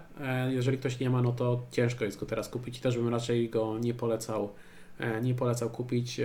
No chyba, że do piątku, gdy będzie deadline, dostaniemy informację, że nie wiem, Bowen trenuje, ale na przykład występ w pucharze pod znak, z Bristol City pod znakiem zapytania. To będzie taki dla mnie znak, że ok, czyli on trenuje, jest w miarę jest poobijany, może będą chcieli go oszczędzić w meczu pucharowym, tym rewanżowym, żeby był gotowy na mecz ligowy. To wtedy ok, to dla mnie jest wtedy zielone światło, że można zaryzykować, ale w przeciwnym wypadku bym nie ryzykował. E, Sama informacja, że trenuje dla mnie była wystarczająca. Tylko to, że trenuje wystarczyło, a z tego co wiem, dużo kont ma dużo lików, jeżeli chodzi o West Ham, więc jest jakaś szansa, że jakiś przeciek będzie. Tak, tak, dokładnie. E, dobrze, teraz kolejny próg cenowy. Myślę, że tutaj zahaczymy zawodników między 6 a 8 milionów, bo to jest ta, główna, ta, ta główna pula, w którą, w którą celujemy. I tutaj na radarze mamy Fodena, Jotę, Diaza, Richarlisona, Grossa, Gordona i Eze. E, chciałem, żebyś tutaj e, wskazał kilka nazwisk, które Tobie podobają się najbardziej z tego progu cenowego, z tego przedziału cenowego to jest właśnie ten problem, że przy każdym z nich jest większy albo mniejszy znak zapytania. Właśnie to jest ta kwestia, że żaden z nich, nie, mo nie możemy żadnego z nich tak w 100% polecić, bo są, że, są informacje, których nie mamy, więc to nawet nie jest tak, że my konkretnie wiemy, że dana rzecz jest minusem albo plusem zawodnika, tylko może być. Czyli na przykład zawodnicy Spurs mogą mieć blanka, zawodnicy Liverpoolu mogą mieć podwójną kolejkę, ale też mogą mieć blanka. Więc te, te, ten problem właśnie to jest, że musimy pewne rzeczy zgadywać i dlatego to, co rozwinę może tą myśl, którą powiedziałem na początku streamu, że ja patrzę sobie na najbliższe 4-5 kolejek mm, i patrzę, czy nie na jedną, dwie, tylko pięć. To, to, to jest jednak różnica, bo jak ktoś powiedział, jedna, dwie kolejki bez sensu, pełna zgoda, ale pięć kolejek to jednak jest duży przedział czasowy, w którym można konkretne, fajne punkty zdobyć. I skoro ja nie mam tych informacji, my, nikt, nikt z nas nie ma tych informacji, czy te podwójne kolejki będą, czy te blanki będą, jak ta sytuacja będzie wyglądała, to ja podchodzę do tego, że chcę zdobyć punkty tu i teraz. W pięciu kolejkach patrzę, który z tych opcji mogą dać mi naj, na, na, najfajniejsze punkty, plus oczywiście gdzieś sobie patrzę, czy takim e, jednym z elementów, które e, wpływają na zakup zawodnika, czy faktycznie jest jako dodatkowa informacja ta podwójna e, czy blankowa kolejka. Natomiast to nie jest jedynym wyznacznikiem, bo skończy się na tym, że na przykład wzięlibyśmy jako najlepszą opcję rozkładu na przykład Garnacho, bo nie ma blanka, ma fajne fiksy, więc może po co brać blanka. Fodena? Też może być Blanka, więc może zły przykład. Nie wiem, Eze byłby wtedy najlepszym wyborem. A może tak, Eze czy, czy, czy nie wiem, Bailey chociaż on jest ryzyko, ryzyko rotacji. E, ale Eze. Eze byłby najlepszą opcją, bo bierzemy gościa, który jest tani, bierzemy gościa, który nie ma ryzyka e, blanku i tak jak powiedziałeś w przypadku Odegarda, to w przypadku Eze jeszcze bardziej to się sprawdza, bo jest jeszcze tańszy, możemy go wziąć i przetrzymać sobie e, spokojnie. Więc on może być odpowiedzią dla tych osób, które szykują zawiłą, zawiły plan, tak y, robienia transferu, żeby nie zrobić żadnego hita i w jaki sposób dojść do Salaha. I Eze może być taką odpowiedzią. Natomiast ja sobie myślę, że mm, wolałbym skoczyć na graczy, którzy teraz mogą dać mi fajne punkty, są mm, opcjami mm, ciekawszymi, a ewentualnie potem mogą mieć kosztować y, ewentualnie minus 4. Zanim wskażesz nazwiska, to chcę powiedzieć jedną rzecz, bo y, wiem, że w naszych głowach często jakiś zawodnik jest trochę wyżej albo znacznie wyżej od innego zawodnika, ale tak zupełnie szczerze, wydaje mi się, że z tego przedziału cenowego jest szansa, że każdy z tych zawodników będzie najlepiej punktujący w najbliższych pięciu kolejkach. Nie będę zdziwiony, jeżeli się okaże, że nagle najlepiej zapunktował czy to Diaz, czy Gross, czy Gordon, czy Eze, nieważne, wybierz dowolne nazwisko. Więc dla mnie, w mojej głowie, jeżeli wiem, że jest jakieś prawdopodobieństwo, a to prawdopodobieństwo przed deadline będziemy w stanie lepiej oszacować, bo będziemy po pierwszych meczach e, półfinału e, Pucharu Carabao Cup, jeżeli jest jakaś szansa, duża, że zawodnik ma blanka w kolejce 26, to ok, on może dać fajne punkty w pięciu kolejkach, ale już w głowie mam, że ja muszę zrobić transfer, muszę go sprzedać i się zastanawiam, czy on jest warty transferu, żeby go kupić i sprzedać w przeciągu 5-6 kolejek, czyli już sobie kalkuluję, pewnie będzie to minus 4 na przykład. I teraz y, w naszej głowie te różnice mogą być spore, ale w praktyce często te różnice punktowe nie są aż tak duże. Nawet jak spojrzymy sobie na oczekiwane punkty, tutaj często jest różnica dwóch, trzech punktów między zawodnikami, więc ja wychodzę z założenia, że ok, może jakiegoś zawodnika mam troszkę wyżej w swojej hierarchii, ale może sięgnę tego, który jest tam półeczkę niżej, bo pewnie ma dosyć podobny potencjał, ale jest szansa, że nie będę musiał go potem za chwilę sprzedawać. Okej, okay. i tu od tego bym bardzo fajnie od tego zacząłeś, bo najwyżej z tych graczy miałbym Richarlisona. czyli gracza, który potencjalnie teraz to, to będzie... Od razu, to od razu dodam, że w teorii u mnie Richarlison to też by był numer jeden i pewnie bym go klikał, gdyby nie parę ale. Okej, okay, ale właśnie to, to rozwinę, bo bardzo fajnie do tego, do tego przeszedłeś. Więc faktycznie trzeba mieć z tyłu głowy i zakładamy, że raczej po tych meczach pucharowych raczej Liverpool wygra. No tak zakładamy, oczywiście wszystko może być, więc ten, ten e, e, i, i wygra Chelsea, tak? Bo Chelsea chyba też ma tego słabszego przeciwnika. Więc ten, tak. ten blank e, Spurs jest powiedzmy na ten moment bardziej prawdopodobny. Oczywiście zobaczymy sobie te mecze przed nami, będą przed deadline'em, więc będziemy mieli więcej informacji. Natomiast problem polega na tym, że są z tych wszystkich opcji od tam 7 do tych 6, powiedzmy tak jak powiedziałeś, ma najlepsze staty. E, e, Spurs gra bardzo ofensywną piłkę. Richarlison prawdopodobnie będzie miał karne i jest e, jakby wysuwającą się na prowadzenie opcją. I to jest znowu ten problem, bo to nie jest taka opcja, że mamy wszystkich równiutko, tylko tak jak powiedziałeś, ktoś jest wyżej.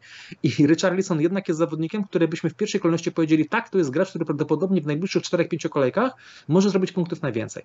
I dlatego z tym mam problem, bo gdybym to samo mógł powiedzieć o drugim graczu z tej listy, to by dla mnie wybór był prosty. Ten i ten jest fajny, ten i ten ma karne i powiedzmy podobnie ich oceniam, ale Richarlison być może będzie miał Blanka, a gracz X nie będzie miał Blanka, więc biorę gracza X, prosta sprawa. Natomiast problem jest z tym, że Richarlisona mam bardzo wysoko na tej liście mm, i ten Blank po prostu powoduje, że to się w jakiś sposób znowu sprowadza do tej samej kategorii, że dalej nie wiem.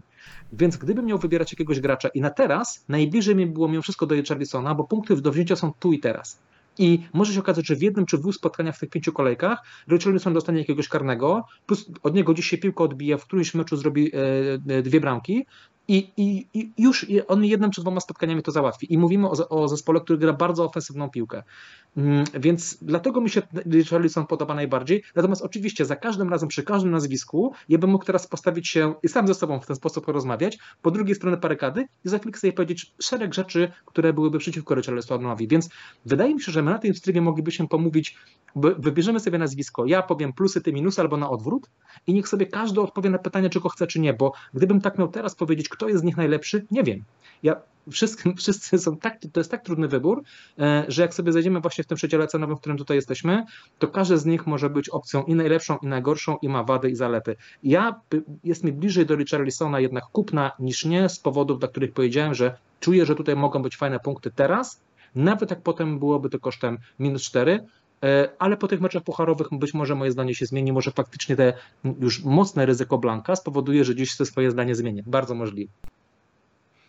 To ja dodam tutaj, e, postawię się po przeciwnej stronie tej barykady. Dla mnie Richarlison też byłby super i myślałem szczerze mówiąc, że go kupię, ale kilka rzeczy. E, po pierwsze to, o czym wspominałeś, to, że może mieć e, Blanka w kolejce 26, te prawdopodobieństwo będziemy w stanie lepiej oszacować przed deadline, no i jest ta szansa na tego Blanka duża. Ale to by było jeszcze pół biedy, bo ja sobie myślałem, dobra, to kupię gościa na 5 kolejek i on w te 5 kolejek może mi spokojnie spłacić dwa transfery ale ja się obawiam, że nie dostanę pięciu kolejek, bo e, po pierwsze tak, wiemy już, że Madison może wrócić na kolejkę 22.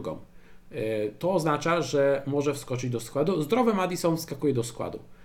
E, do tego Son mamy 30% szans na powrót w kolejce 23, 60% szans na powrót w kolejce 24. Więc możliwe, że do 24 już wróci dodatkowo Son. Do tego przychodzi Werner, który dzisiaj ląduje w Tottenhamie, będzie wypożyczony i to nie jest takie wypożyczenie takie byle o, bo mają dogadaną kwotę wykupu. To oznacza, i to bardzo atrakcyjna kwota, więc to oznacza, że Ench Postecoglou bardzo poważnie myśli o tym Wernerze. Więc dochodzi dodatkowy zawodnik, więc zaraz się okaże, że za chwilę, może to będzie kolejka 22, 23, 24, zależy kiedy wróci Son, mamy tak, Wernera, Richarlisona, Sona, Madisona, Kulusewskiego i Brennana Johnsona, który cały czas wygląda świetnie. Mamy sześciu zawodników, cztery sloty ofensywne. Kto gra na bank? Na bank gra Son, na bank gra Madison i póki co wszystko wskazuje na to, że regularnie gra Kulusewski. To nagle się okazuje, że mamy Wernera, Richarlisona i Johnsona na jeden slot plus rotację. Więc ja się obawiam, że Richarlison to nie jest opcja na 5 kolejek. Gdyby on był na 5 kolejek, to bym go kliknął. Ja się obawiam, że Richarlison to jest opcja na 3 kolejki. I wydaje mi się, że to jest trochę za krótko. Bo ja wiem, tutaj się ludzie będą śmiać tego Wernera, ha, ha, ha, 4,5, nic nie strzeli, nie bierzcie go. Rozumiem, on może, może nie strzeli żadnego gola, może będzie Hojlundem 2-0, który przełamie się za pół roku i będzie święto na trybunach. Może tak będzie. Ale skoro trener w niego wierzy, to znaczy, że będzie go wystawiał. I nieważne, czy on będzie grał minut 15, 30, 45, jakieś minuty zabierze A to pokazuje, że on nie musi zabrać tych minut dużo. Właśnie. On nie musi tych minut zabrać dużo Richardsonowi, żeby to już był duży problem, bo jeżeli będziemy mieli regularnie Sona, e, Madisona i Kulusewskiego, to są tylko jedno miejsce i trzech zawodników, więc wystarczy, że Richardson będzie w troszkę gorszej formie od Johnsona albo od Wernera, albo po prostu będzie trochę bardziej zmęczony i nagle siedzi. I to jest, y, to jest problem moim zdaniem. Znaczy, tylko, problem. Tak, tylko, tylko słówko, tylko pamiętajmy, że Madison jeszcze nogi na murawie nie postawił e, od kiedy wrócił, e, po kontuzji, a Werner jeszcze nie jest w składzie, więc nie sądzę, że nagle Madison, Werner wskakują i grają po 90 minut. Więc, ale to co mówisz, na pewno zabiorą minuty Richarlisonowi. Ile ich e, będzie, nie wiemy, natomiast na pewno jego minuty od kolejki powiedzmy 23-24 mogą być ograniczone, czy będą właściwie ograniczone, jak wróci już Son i Morrison będzie zdrowy. Na pewno, jasne. Więc dlatego to nie jest prosty wybór, bo, bo, bo tak jak mówię, no gdyby, gdyby to był prosty wybór, no to byśmy klikali Richarlisona się nie zastanawiali. Więc jasne, ja też się z tym zgadzam, co mówisz. Dlatego mam w głowie to, że ten Richarlison jest taką ma plusy i ma minusy. Teraz jeszcze Natomiast powiem tutaj... jeszcze jedną rzecz, bo tutaj słuszna uwaga pana Jana na czacie. Jeszcze jest przecież Manor Salomon, który jak wchodził do drużyny świetnie punktował. I jego powrót też jest przewidziany na koniec stycznia, więc mamy 7 nazwisk. Przepraszam, 6 to było za mało. 7 nazwisk, 4 sloty. Dla mnie to jest mega duże ryzyko.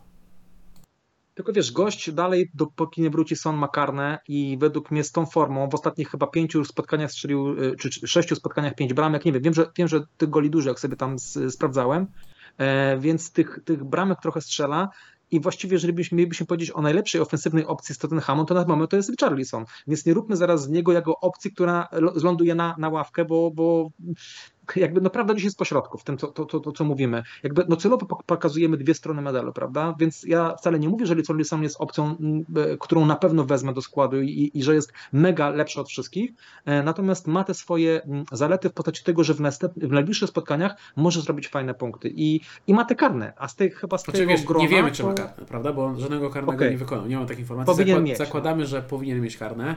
E, tak, tak zakładamy. E, tylko, że jeszcze jest, e, jeszcze jest taki problem, że Kurczę, chciałem coś jeszcze, coś jeszcze dodać, się wybiłem, się wybiłem z rytmu.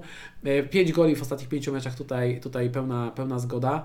No ale mówię, dla mnie to jest opcja bardzo, bardzo krótkoterminowa. Ja myślę, już wiem co chciałem powiedzieć. Wydaje mi się, że gdybym grał dziką kartę, to miałbym go w składzie, bo jak układam dziką kartę, nie mam zbyt wielu problemów i mogę sobie założyć, że dobra, ten jeden transfer po drodze znajdę, żeby tego Richarlisona w razie czego sprzedać.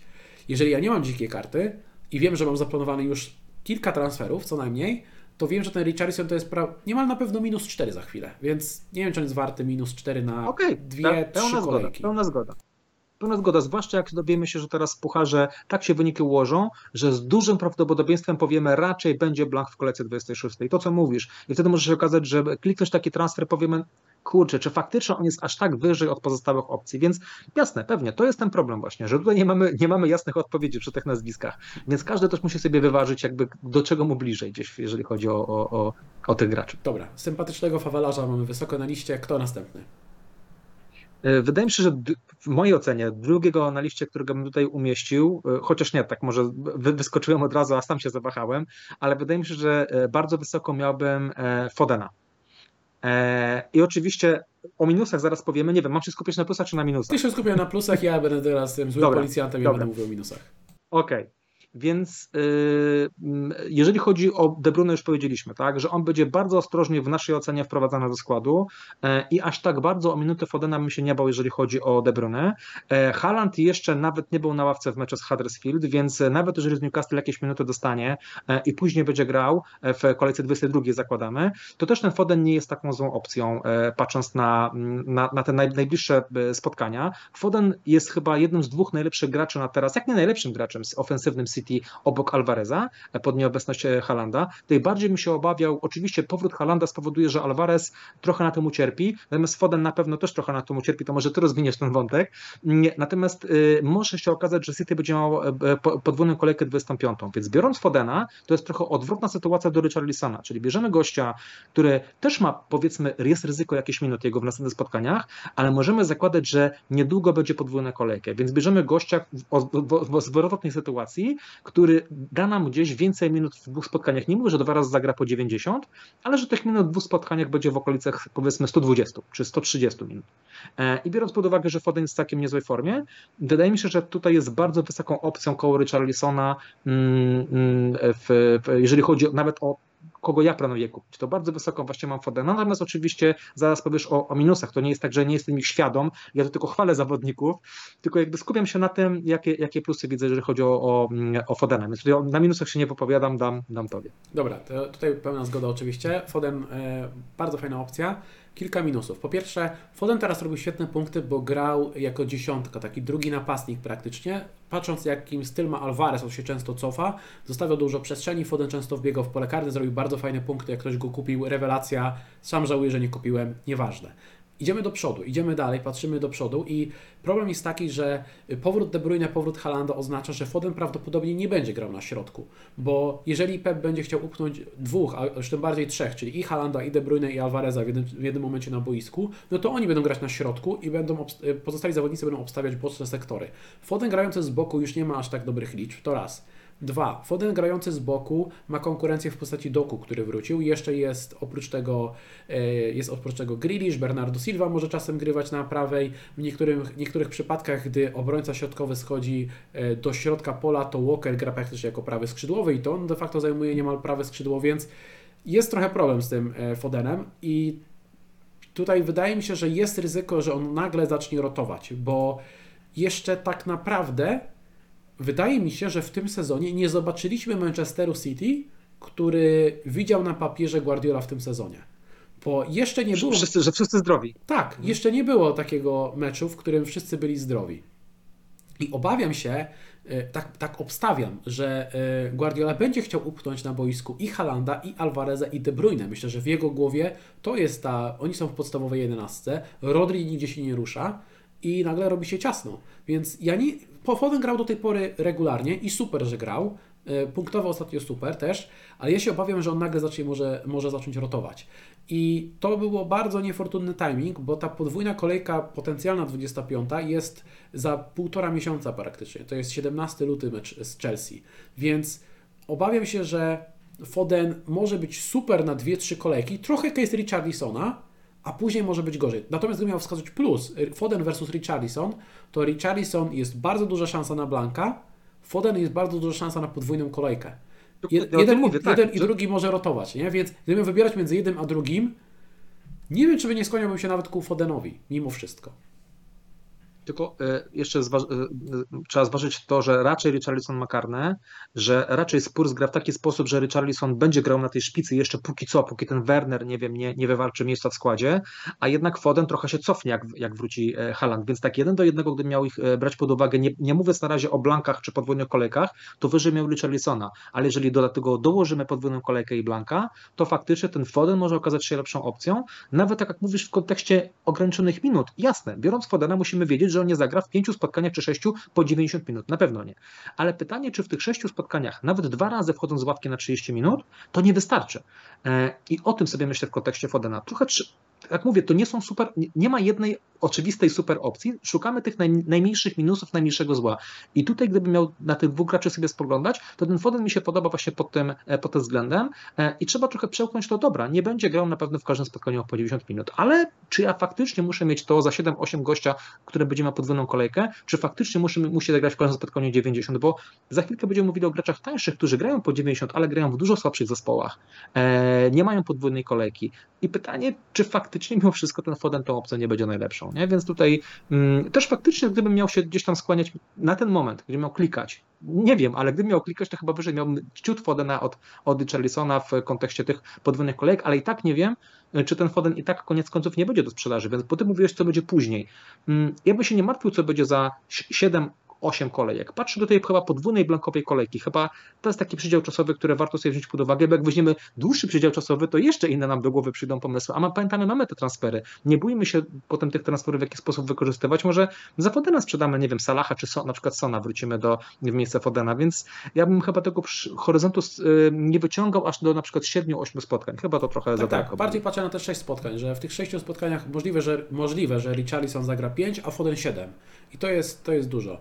E, I w kontekście Fodena chciałem jeszcze dodać, że w związku z komentarzami Pepa, że e, minuty De Bruyne będą ograniczone i tym, że on sam mówi, że prawdopodobnie usiądzie na ławce w meczu z Newcastle i tym, że Haaland nawet na minutę nie był w ogóle w kadrze meczowej na mecz e, FA Cup, obstawiam, że w najbliższym spotkaniu z Newcastle nic oczywiście pewnego, ale gdybym miał typować, to typowałbym, że Alvarez zagra na dziewiątce, a Foden znowu zagra na dyszce. I to jest też duży plus w kontekście tego meczu Newcastle. Oczywiście Newcastle u siebie wypoczęte, to nie będzie aż tak łatwy mecz dla City, ale to też jest plus, więc ja bym nie spoglądał na ten mecz z Newcastle na zasadzie, no jej, no nie wezmę Fodena, bo teraz trudny mecz wyjazdowy z Newcastle. No może nie do końca, może paradoksalnie, patrząc na pozycję, na której zagra Foden, to jest najlepszy dla niego mecz w najbliższym czasie. Dobra. Następ... I jeszcze jedno zdanie, jeszcze jedno zdanie. Wróci Haaland, i co on będzie teraz grał co, co mecz po 90 minut? Na pewno nie. Więc Foden tą rolę będzie miał, tylko nie przez 90 czy tam 80 minut, tylko może przez 30 będzie grał na tej roli dziesiątki, bo nie wiesz, że Haaland nawet w kolejce 22 jak wróci, zagra 90 minut. Nawet 23 może 90 nie zagrać. Jednak to jest spory, myślałem, że on szybciej wróci, jednak spory czas był poza graniem. Nie sądzę, że nagle wskoczy i będzie grał mecz w mecz 90 minut, więc my zobaczymy jeszcze Fodena w takiej roli, według, tak jak powiedziałeś, być może w jednym spotkaniu całym, ale być może jeszcze w dwóch kolejnych przestrzeni 20-30 minut, a to też jest duży plus. Zwłaszcza, że De Bruyne też będzie musiał rotować, także to, jest, to są oczywiście plusy. Także może taki Foden, nie wiem, z meczu z Berlin zagra, strzelam, 60 minut na skrzydle, 30 na 10 i to wystarczy, żeby zrobić dwucyfrówkę. Dokładnie. E, I może dodatkowo dostajemy informację, że ma podwójną kolejkę. Także Foden tutaj jest, jest dużo może, dużo gdybania, ale jest też potencjalnie kilka plusów. Następne nazwisko, bo czuję, że dzisiaj będzie 2,5 godziny stream. Okej, okay, kolejne nazwisko, ja tak mówię w kontekście jakby swoich gdzieś tam przemyśleń i graczy, którzy mają e, mniejsze minusy, czy większe minusy, bo w tą stronę idziemy, Żota. Mm, e, tutaj jako trzeci Żota, z tego względu, że mm, może na plusach miałbym się skupić. Tutaj coraz mniej tych plusów będę, będę szukał. U Żoty plusem jest to, że może być e, podwójna kolejka 25, więc możemy wziąć gracza, który pod nieobecność Salaha minut będzie dostawał więcej, jest graczem, który praktycznie uklopa zawsze albo zaczyna, albo wchodzi na dużą e, ilość minut, więc tam jakieś 30 minut nawet wchodząc z ławki może dostać. E, jednak Liverpool gra chyba najbardziej ofensywną piłkę i chyba najwięcej XG wykręca w, w tym sezonie. I możemy nawet taki Żota na 30 minut versus jakiś Bormów czy, czy inne Burnley, to może być coś, co nam wystarczy w zrobieniu grubych punktów, mając na uwadze, mówiliśmy o wpadaniu podwójnej kolejce, dokładnie ten sam plus jest w przypadku Mamy mm, też potencjalnie podwójną kolejkę 25 dla Liverpoolu. I może się okazać, że już teraz skoczenie na, na Rzotę może nam załatwić sprawę kolejki 25 i potrojenia na przykład Liverpoolu sobie na, na, na tą e, podwójną kolejkę. I Żota e, często też gra na szpicy, e, teraz wrócił i przed nami jest spotkanie jeszcze jedno Liverpoolu, zobaczymy jak tam będzie ten skład wyglądał. Cały czas się skupiam, żeby nie mówić o, o minusach, tylko o plusach. Zobaczymy, czy tam Żota zagra, czy nie, bo to na pewno będzie powodowało, czy go klikać, czy nie klikać, ale z racji tego, że Liverpool, tak jak powtórzę, jest najbardziej ofensywnie grającą drużyną i że to nawet przez 30 minut można zrobić sporo, wydaje mi się, że to może być bardzo ciekawa opcja do rozważenia na, teraz na, na, na, na wzięcie. Tak, tylko dodam tak, y, to ja się skupię na minusach. Żota y, owszem może mieć podwójną kolejkę, ale to nic pewnego. Y, jest duże prawdopodobieństwo na Blanka i nawet jeżeli będą mieli Blanka, to ten Blank 26 nie gwarantuje podwójnej kolejki 25, bo ten mecz może zostać też przełożony na później, więc tak jak City nie będzie miało Blanka, a może mieć podwójną, czyli może zyskać dodatkowy mecz, tak Liverpool może będzie miało 6 na 6, a może 5 na 6 e, spotkań, więc to jest minus. Dwa, szczerze, no Żota wraca po poważnej kontuzji, jest spokojnie wprowadzany, e, ostatnio wchodził z ławki, nadal jest, oprócz Rzoty jeszcze jest Gakpo, Darwin i Diaz, e, no i wróci Salah za jakiś czas, tak, więc ja szczerze, ja w ogóle nie rozważam Rzoty. Ja wiem, że on jest super zawodnikiem i jak gra, to świetnie punktuje. Gdyby ktoś mi powiedział, że Żota zagra w najbliższym czasie 4 e, razy po 75 minut, to na pewno bym go kliknął. Natomiast e, wydaje mi się, że nie zagra. I to może być taki case właśnie jak wcześniej z Nkunku, jak e, z Halandem, który pewnie będzie powoli wprowadzany. Jeżeli zawodnik wraca po poważnej kontuzji, trener nie musi go wystawiać, to wydaje mi się, że nie będzie tutaj katowany i Żota myślę, że będzie po prostu często wchodził z ławki w najbliższym czasie, a gdy będzie już w tej formie topowej, meczowej, to wróci Salah, więc ja bym szczerze mówiąc miał wyżej Diaza. Jeżeli ktoś chce brać y, zawodnika ofensywnego. Ja tylko o Rzocie jeszcze powiem, o, o Rzocie powiem jeszcze jedną rzecz, że on ma minusy Fodena i minusy Richarlisona, czyli e, wróci za chwilkę Salah, czyli tak jak w przypadku Richarlisona, za chwilkę jego pozycja w zespole troszeczkę z, zmaleje i jeszcze e, być może będzie miał podwójną kolejką, ale, ale Blank jest raczej na pewno. E, więc tak jak mówisz, e, e, być może ma, posiadanie Fodena, który nie będzie miał Blanka, zagra tyle samo spotkań, e, co Luis Diaz z podwójną kolejką. czyli Foden bez podwójnej podwójnej kolejki i Diaz e, i Żota z podwójną kolejką i Blankiem, to jest tyle samo spotkań co Foden. Więc na tą dobrą sprawę mamy trochę dużo minusów w przypadku Rzoty, natomiast oczywiście potencjał dużych, wysokich punktów, bo sufit rzutu jest bardzo ciekawy, bo Liverpool gra, gra za ofensywną piłkę, ale ja bym tutaj bardzo zalecał ostrożność w przypadku zakupu rzoty i, mm, i do takich osób, które powiedzmy gdzieś mają gdzieś wewnętrzną czutkę do tego rzoty, ja osobiście też nie jestem do zakupu rzoty gdzieś tam przekonany. Dobrze. Wspomniałem o tym, że ja bym wolał Diaza. Co myślisz o Diazie?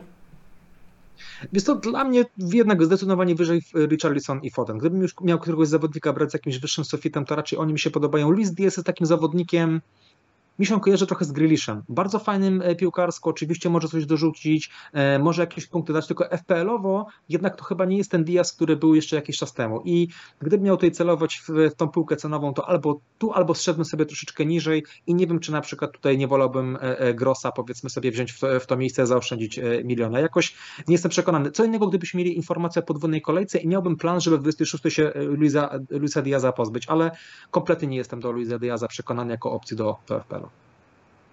No dobrze, e, rozumiem. E, no, ja też szczerze mówiąc tych zawodników wyżej niż, niż zawodników e, Liverpoolu.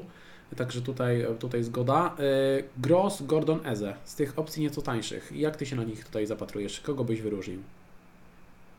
E, wiesz co, co ciekawe, bardzo mi się podoba Gordon. E, Gordon to był taki moment do sprzedania Gordona był w zeszłej kolejce i jak pamiętasz, było mi bardzo blisko do podmianki Gordona na Fodena i trochę żałuję, że tego nie zrobiłem, bo ten hit już by mi się spłacił, znaczy hit, potencjalny hit, który, mus, który musiałbym zrobić w tej kolejce, a już bym miał Fodena w miejsce Gordona, bo ten, te trzy spotkania trochę cięższe to są teraz, e, jedno już było, chociaż tam Gordon, Gordon zrobił asystę, teraz ma City, potem jest Aston Villa, ale potem te fiksy znowu wyglądają fajnie. Ja Gordona dalej mam wysoko jako zawodnika, jeżeli jeżeli ktoś go przytrzymał i, i, go nie sprzedał, to nie wiem, czy teraz jest czas, żeby już na siebie tego Gordona sprzedawać, zwłaszcza, że jest w Salach i, i Son. Jeżeli ktoś tego nie zrobił w zeszłym tygodniu, to jednak tego Gordona bym przetrzymał. Za chwilkę fiksy wyglądają fajnie i za chwilkę mm, i Newcastle przede wszystkim odpadł już z meczów pucharowych. E, jest wypoczęte.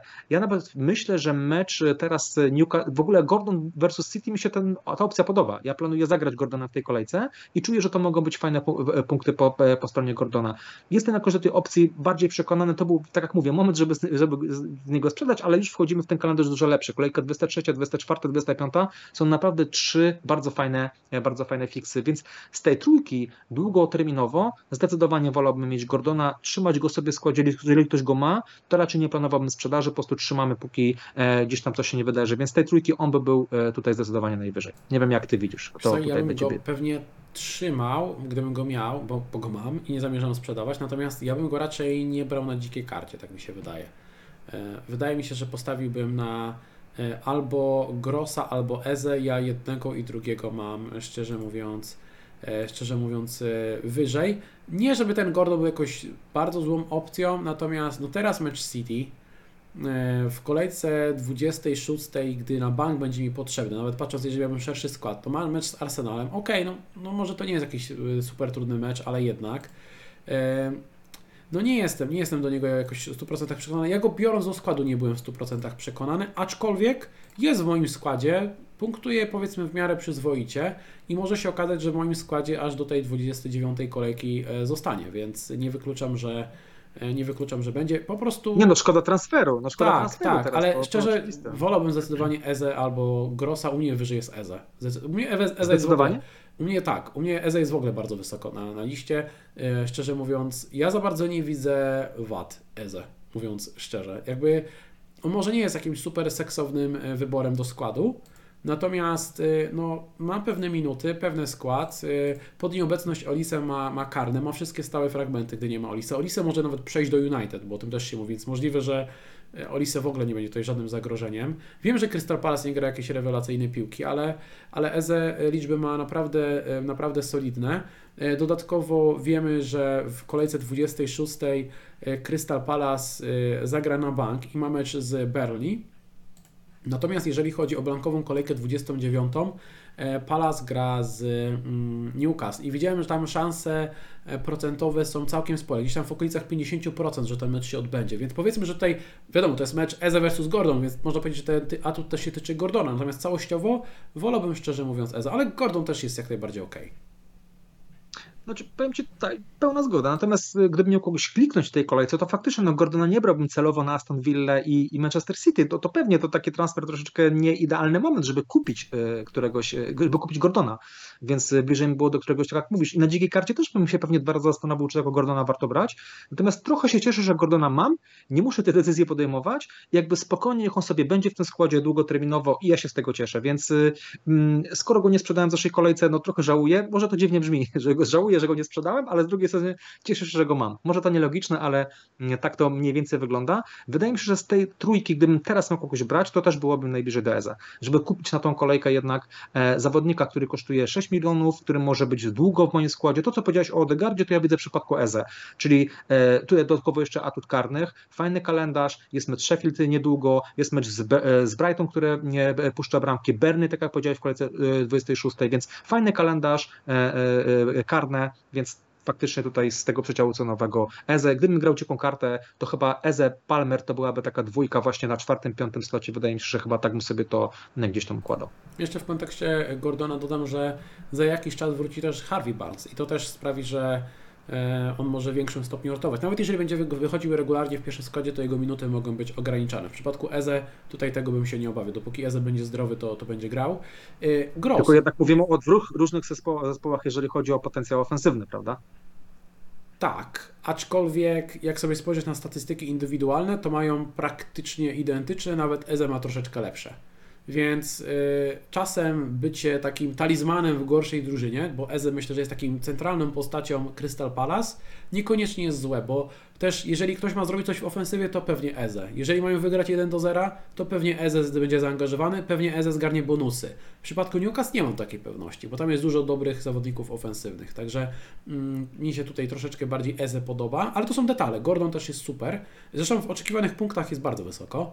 Y, chciałem trochę pogadać o Grosie, bo mało o nim mówimy, ale też mi się wydaje, że to jest ciekawy wybór, y, bo y, Gross z całej ofensywy Brighton ma najpewniejszy skład.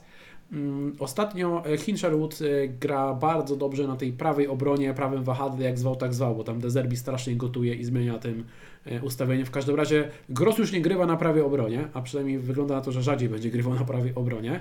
Gra bardziej ofensywnie, jego statystyki się troszeczkę poprawiły. Jego udział bramkowy też się znacząco poprawił, bo regularnie dorzuca liczby. Jest tani, kalendarz ma super. E, ciężko się mi tutaj też do niego przyczepić, szczerze mówiąc. Wydaje mi się, że to jest fajny wybór. Gdybym miał szukać wad na siłę, to dopiero jedyna wada, jaką widzę, to kolejka 29, mecz City. Zakładam, że City pewnie dojdzie do ćwierćfinału FA Cup, więc pewnie będzie miał Blanka w kolejce 29, ale nie wiem, czy w przypadku pomocnika za 6-4 bym się tym aż tak bardzo przejmował. Znaczy, ja trochę się przejmuję, ale wiem, że ja mam trochę obsesję na tym punkcie, także e, Wam nie radzę się tym przejmować. Tym bardziej, że przy innych nazwiskach też jest podobnie. Przy tych nazwiskach, zwłaszcza tych, w tych lepszych zespołach, też będzie tak, że ktoś będzie miał za chwilkę blanka, być może kogoś trzeba będzie sprzedać, komuś się kalendarz. No, no nie ma takiej idealnej opcji, idealnego nazwiska, której bierzemy i jakby wszystkie okienka nam odhacza, czyli tam i gra w dobrej drużynie, i ma pewne minuty, i ma super kalendarz, i nie ma blanka, i jeszcze ma podwójną kolejkę. Nie ma takiego gracza. Więc czegoś trzeba zrezygnować, każdy musi coś dla siebie wybrać. I ja bym mm, trochę, jak powiedziałeś o Grosie, Gordonie, czy może Gros, Gordon, Eze, może o, o tych zawodnikach, to są tak takie nazwiska, które można wziąć do składu, powiedzmy, weźmy sobie przykład Grossa.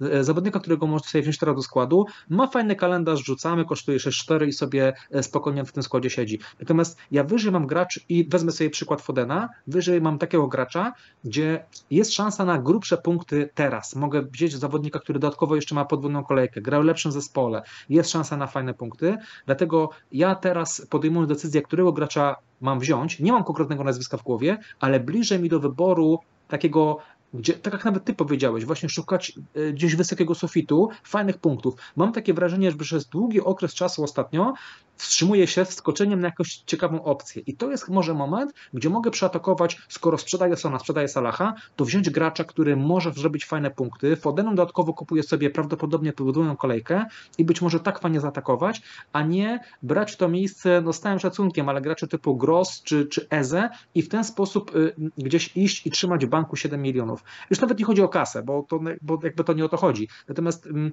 szukam takiego bardziej ekscytującego wyboru. Nie wiem, czy, czy, czy, czy wiesz, co mam na myśli, żeby właśnie gdzieś pójść taką opcję nawet Richarlisona, tego wysokiego sufitu, opcję, którą mogę teraz skoczyć, nawet gdyby potem miało skończyć się minus 4, niż takiego nudnego wziąć na przykład sobie do składu Garnacho i, i powiedzmy Johnsona czy Eze, bo potem za darmowy transfer bierę, bierę Salaha. Gdzieś chciałbym to wypośrodkować i takim minus 4 załatwić sobie obie rzeczy. Gdzieś w ten sposób gdzieś na to patrzę. Okej, okay, rozumiem, chociaż dla mnie taki i Garnacho i Eze to są super ekscytujące piki. Jakbym potrzebował kogoś taniego, to moim zdaniem to są fajne wybory, ale yy, zmierzam do tego, że wiele osób, jeżeli sobie przeklikacie, jak chcecie, żeby wyglądał Wasz skład za kilka kolejek, wiem, że to dla niektórych jest takie planowanie jest trochę bez sensu, bo dużo się może zmienić, ale jeżeli w, w kolejce 25 albo w 24 chcielibyście mieć Halanda, Salaha, e, do tego Trenta, może jeszcze nadal zatrzymać Watkinsa, bo temat sprzedaży Watkinsa będziemy wałkować dopiero za parę tygodni.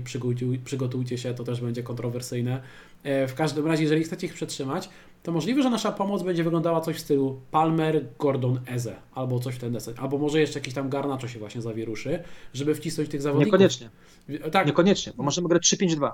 Tak, możemy grać 3-5-2, jasne, tylko wtedy trzeba albo grać bez Solanki, który może będziemy podwójną kolejkę, albo bez Watkinsa i do tego też przejdziemy za jakiś czas. Także to jest e, temat na osobną dyskusję. W każdym razie trzeba będzie kogoś poświęcić i tacy tani pomocnicy, ja wiem, oni może nie są jacyś ekscytujący, ale jeżeli weźmiemy sobie jakiegoś gościa, który, ja tutaj głównie myślę o Eze. Dla mnie Eze to jest naprawdę pik bez wad. Jeżeli on sobie będzie regularnie grał, łapał minuty, grał w tych wszystkich blankach, obie zagrał we wszystkich blankach, ale wiele, no jest duża szansa, że zagra nie będzie Wam zawadzał w tym składzie, jeżeli chodzi o cenę. Kalendarz jest ok. No, moim zdaniem to jest taki gość, którego można sobie kliknąć i niech on sobie da te punkty raz na jakiś czas i nam ułatwi zrobienie wszystkich transferów dookoła, mimo że nie będzie jakiś super ekscytujący i, i tyle. Chociaż dla mnie Ezesz dla mnie jest bardzo ekscytującym pikiem. Nie wiem o co tutaj chodzi. E, dobra, jeżeli chodzi o tych jeszcze tańszych zawodników, e, naszych sympatycznych Pokémonów, e, którzy, które tutaj mogą zrobić różnicę, chociaż Palmer to tak naprawdę szablon, ciężko nazwać e, Palmera Pokémonem, ale z tych najtańszych zawodników jest Johnson, Bailey, Palmer, Garnacho. Chyba się zgadzamy, że Palmer to jest no-brainer i niezależnie od tego, czy Chelsea będzie miała tego Blanka w kolejce 26, czy nie miała, jeżeli nie macie Palmera, to jest chyba pierwsze nazwisko, które klikamy do składu. Znowu Palmer, tak jak mówiliśmy przy Palmer dla mnie to jedno z trzech nazwisk na opaskę w tej kolejce, więc dodatkowo to jest bardzo dobry moment, żeby Palmera kupić, jeżeli ktoś go nie ma. I też nie miałbym żadnego planu, żeby Palmera sprzedawać, zważywszy ile kosztuje. No gość, który gra w ekipie jednak ofensywnie grającej z karnymi, e, w ten sposób punktujący, no już w sumie 13 zwrotów w tym sezonie, mm, a nie, nie zagrał we wszystkich spotkaniach przecież, no to tutaj e, no dla mnie to jest jedna z lepszych opcji. Tak jak mówisz, nawet jeżeli tam jest ten blank, nawet parę razy przerabialiśmy kwestię Palmera, czy sprzedawać, czy nie, no dla mnie zdecydowanie nie. Trzymamy, to jest kil, kilka takich nazwisk, o, chyba nawet wspomniałeś dzisiaj o Palmerze, to jest jedno z nazwisk właśnie, które trzymamy niezależnie od wszystkiego, taki zawodnik, o którego się trochę nie martwimy, w razie jakiejś e, potrzeby można go posadzić na ławkę, ale na pewno nie, nie, nie sprzedać, więc pełna zgoda. E, natomiast Natomiast Garnaczo, bo trochę o niego zahaczyliśmy, informację na 3-4-3. Y, I Garnaczo może fajnie to ułatwić, czyli zamiast Archera skakujemy na Garnaczo. Możesz to powtórzyć tutaj o Garnaczo że Garnacho może być o tyle ciekawą opcją dla osób, które chcą przejść z systemu 3-5-2 na 3-4-3, e, żeby mieć w ataku i Halanda, i Watkinsa, i Solanki, nie rezygnować z tych e, zawodników, to można gdzieś jedno miejsce poświęcić, na przykład zamiast powiedzmy, nie wiem, Eze, czy zamiast innego tam Grossa, czy innego zawodnika, czy nie mieć wyboru, czy wziąć Richarlisona, czy nie, wziąć sobie Garnacho, czterech e, fajnych zawodników. Nie wiem, czy gdybym układał dziką kartę, to poważnie nie rozważyłbym ustawienia 3-4-3, żeby w ten sposób gdzieś tam swój skład sformatować. I to może być bardzo fajna opcja, a tak jak powiedziałeś, i wcale to nie jest gracz, który jest jakąś zapchaj dziurą, tylko gracz, którym spokojnie w fajnych fixach można grać, więc y, bardzo fajna opcja, natomiast y, tak jak mówiłem wcześniej, no jednak ciężko by mi się klikało Garnacho do składu, jak mogę wziąć, nie wiem, Fodena czy, czy, e, czy Richarlisona. Jakoś ciężko mi było wziąć tego Garnacho, ale na dzikiej karcie to byłoby na pewno coś fajnego do rozwiązania i niech e, kogoś nie zwiedzie cena, bo to, że kosztuje 4,8 to jest ogromnym plusem, to jest gracz spokojnie na poziomie, powinien kosztować w granicach 6 milionów i to byłaby chyba cena fair za, za Garnacho, więc e, dla osób na dzikiej karcie albo z dwoma transferami, z planem na przejście na innego ustawienia, bardzo poważnie bym rozważał Garnacho. Dla mnie też Garnacho jest e, super. E, ktoś tutaj się śmiał a propos Garnacho na czacie, e, że na pewno nie zrobi najwięcej punktów z tej tabelki. No to powiem, że Garnacho ma wyższe gole oczekiwane od Fodera i Garnacho ma pewniejsze minuty od Fodera. Więc jeżeli za pięć kolejek się spotkamy, to byłoby spore zaskoczenie, gdyby ten Garnacho faktycznie zrobił najwyższe punkty. Jak, zresztą jakikolwiek zawodnik, gdy zrobi najwyższe punkty, jest małe prawdopodobieństwo, ale Garnacho ma ten potencjał, żeby robić e, punkty na poziomie właśnie tych zawodników za 6, 7, 8 milionów, więc, więc to jest naprawdę spoko, naprawdę spoko opcja. E, Palmer już wspominaliśmy, Bailey, tutaj nadal bym się obawiał rotacji, jeżeli bym chciał iść w opcji z, z Aston Villa to wolałbym Douglasa Luiza z pewniejszymi minutami, stałymi fragmentami i karnymi, ale gorszymi statystykami. Johnson, jeżeli ktoś go nadal ma, jest ok na najbliższe kolejki, natomiast e, no, jeżeli przyjdzie Werner, jeżeli wróci Madison, wróci Son, no to będzie problem z minutami e, Johnsona, także to jest opcja z bardzo krótkim terminem ważności. Na pewno go bym już w tym momencie e, nie kupił. Czy możemy tutaj jakoś podsumować i byłbyś w stanie ułożyć, jaką miałbyś pomoc na dzikiej karcie? Wydaje mi się, że skłaniałbym się mm, ku czterem pomocników w Garnacho, czyli ustawienie 3-4-3 z trzema napastnikami. Chyba w tą stronę bym szedł i wtedy Garnacho byłby na tym piątym slocie, mm, ale to nie na 100%, e, bo jest tyle ciekawych nazwisk, że e, faktycznie Garnacho no zabiera nam który, który, który, jakieś ciekawe nazwisko, no jednak ja dalej się opieram, że te nazwiska, e, o których mówiliśmy są lepsze niż Garnacho, ale być może długofalowo opcja właśnie z tym tanim piątym pomocnikiem może być łatwiejsza, bo nie musimy rezygnować z nikogo z przodu.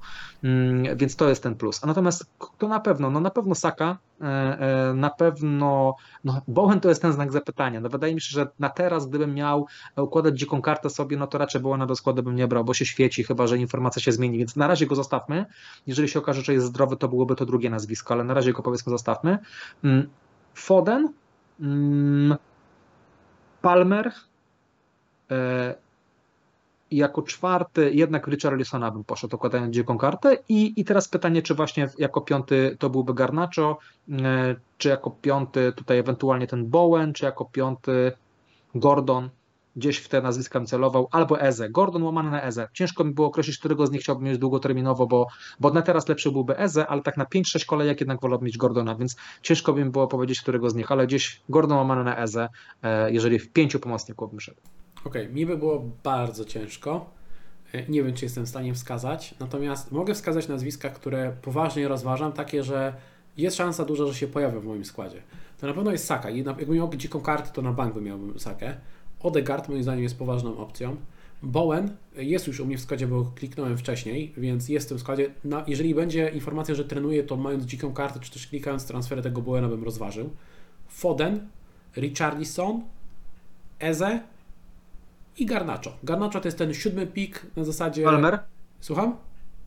Palmer? E, a, no i Palmer obowiązkowo, tak? No to to jest, no, no dobra, czyli mamy 8 nazwisk, czyli tak naprawdę jest 8 nazwisk, z czego Garnacho jest tym takim najtańszym, jest enablerem. No i mamy 5 slotów, więc nie da się mieć... Z tych 8 a skreśl jedno z tych ośmiu, nie licząc Garnaczo. Z kogo byś zrezygnował? Nie wiem, serio nie wiem. Wymieniłem Fodena w ogóle na tej liście? Bo Fodena też rozważam. Wymieniłeś, wymieniłeś. Okay. wymieniłeś. No, no, to, jest, to jest mega ciężkie. Powiem Ci, jest mega ciężkie i ja praktycznie codziennie zmieniam zdanie, którego pomocnika chcę kupić. Naprawdę. Bo jakiś czas temu byłem przekonany, że kupię Richarlisona, yy, wcześniej byłem przekonany, że kupię Fodena, później myślałem, że na bank kupię Odegarda. Nie wiem. Naprawdę nie wiem. Na bank byłby Palmer, na bank byłby Saka i na bank byłby zdrowy Bowen. To jest trójka, z którą miałbym na pewno. I na dzikiej karcie na bank miałbym Richarlisona. Richarlisona. Bo mhm. zaryzykowałbym. No ja tak samo. Bo to jest opcja na dwie, trzy kolejki najlepsza i na dzikiej karcie byłbym gotów zaryzykować. Jako transfer nie.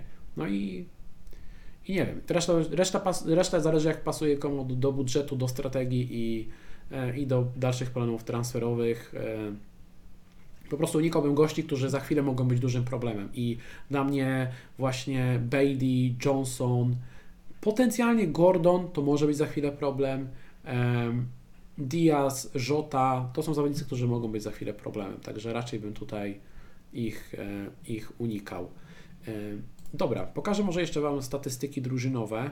E, po 20 kolejkach, jeżeli chodzi o gole oczekiwane. E, najwyżej jest Liverpool, później jest Newcastle, Tottenham City, Aston Villa i Brighton. Dopiero dalej jest Chelsea i Arsenal. E, także to są drużyny gdzieś tam bliżej już środka tabeli, no górna połówka tabeli, tak to ujmijmy. Natomiast jeżeli chodzi o najgorsze ofensywy, Sheffield, Burnley, Luton, Palace, Nottingham Forest, później jest Fulham i United. E, tak, tutaj cytując klasyka, e, wiem, że nic nie wiem. Trochę tak jest, jeżeli chodzi o mój wybór e, pomocników.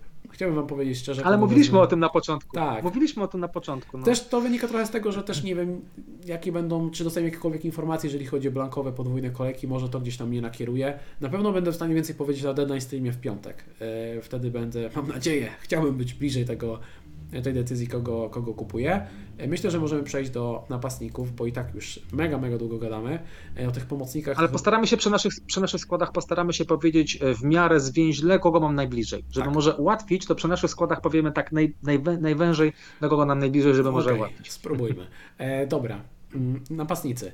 Haaland, Watkins, Jesus, Toney, Isak, Darwin, Kunku, Solanki, Alvarez, Kunia, João Pedro, Jimenez, Wood, Archer. I teraz tak, zaczniemy od Halanda, to o czym e, wspominaliśmy wcześniej. E, Wydaje mi się, że branie Halanda teraz za minusy jest średnim pomysłem, bo niewiele wskazuje na to, że wyjdzie w pierwszym składzie. Ale wyobraź sobie, że grasz dziką kartę. Czy bierzesz już teraz Halanda, czy trzymasz, bierzesz Alvareza i zostawiasz sobie kasę w banku, żeby wrócić do Halanda?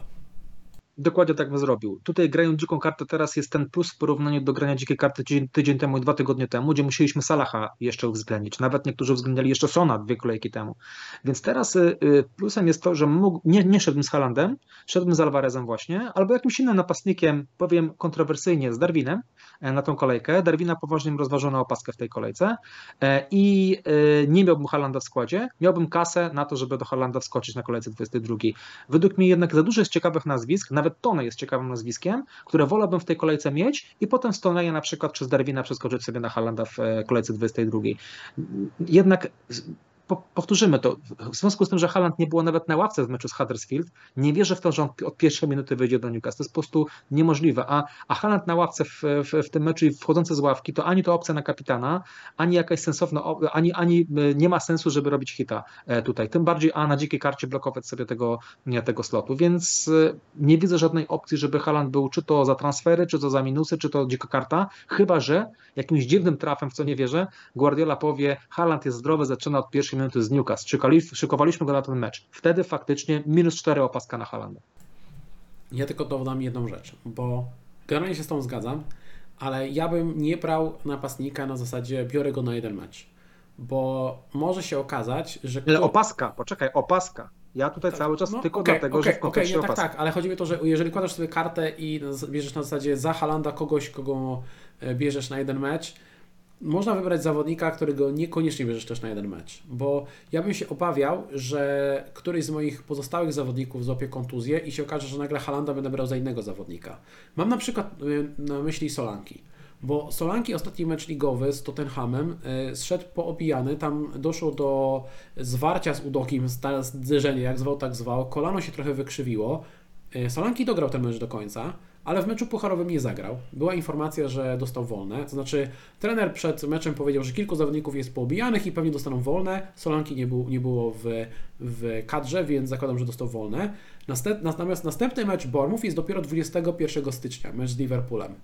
I teraz tak, dla mnie Solanki jest dosyć łatwym wyborem, jeżeli chodzi o to, czy brałbym go na karcie, na pewno bym go brał, bo ma świetne liczby, dobry kalendarz, będzie miał za chwilę podwójną kolejkę, bo ma zaległy mecz i tak dalej, więc gdybym go miał, to bym go trzymał, e, gdybym grał kartę, to bym go brał.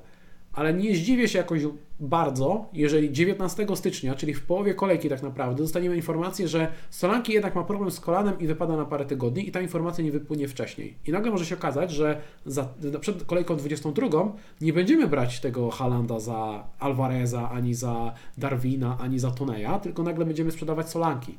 Więc ja bym ułożył sobie tak, a tak, żeby mieć trzech napastników, których w razie czego każdego możecie przetrzymać. Dlatego dla mnie Alvarez jest takim fajnym placeholderem. Bo jeżeli ustawicie at- atak Watkins, e, Alvarez, Solanki, to Alvarez i Solanki są w tej samej cenie praktycznie. Jednego lub drugiego sprzedajecie i tyle. Ja bym tak to rozwiązał, szczerze mówiąc, na dzikiej A tu ja kontrargument, kontrargument. No to tak samo z Alvarezem. Mając Alvareza może być problemem już od kolejki 22 Alvarez, a idealnym ruch byłby Alvarez na, Hola- na Holanda, więc jeżeli ci się kontuzuje Solanki, to trochę też utknąłeś z jakimś zawodnikiem. Natomiast biorąc Toneja, możesz go przetrzymać. To nie jest tak, że ty musisz Tak. go koniecznie Generalnie sprzedać. Tonej jest super. Tonej też jest super pikiem, Ale, bo... ale, ale dlaczego to mówię? Bo to, co powiedziałeś, na dzikiej karcie można tak ułożyć skład, że Halanda mogę sobie posadzić na ławce, możemy zagrać tym Garnaczo, o czym mówiliśmy, Eze, wiele tanich zawodników, więc pewnie, że może tak zrobić, ale w mojej ocenie, jak sobie przejrzałem opcję na opaskę w tej, w tej kolejce, to na przykład opcja Toneja, na przykład, zostawmy przy tym Toneju, żeby nie być zbyt kontrowersyjny, zostawmy przy Toneju, to może być najlepsza opcja na opaskę. Grając dziką kartę,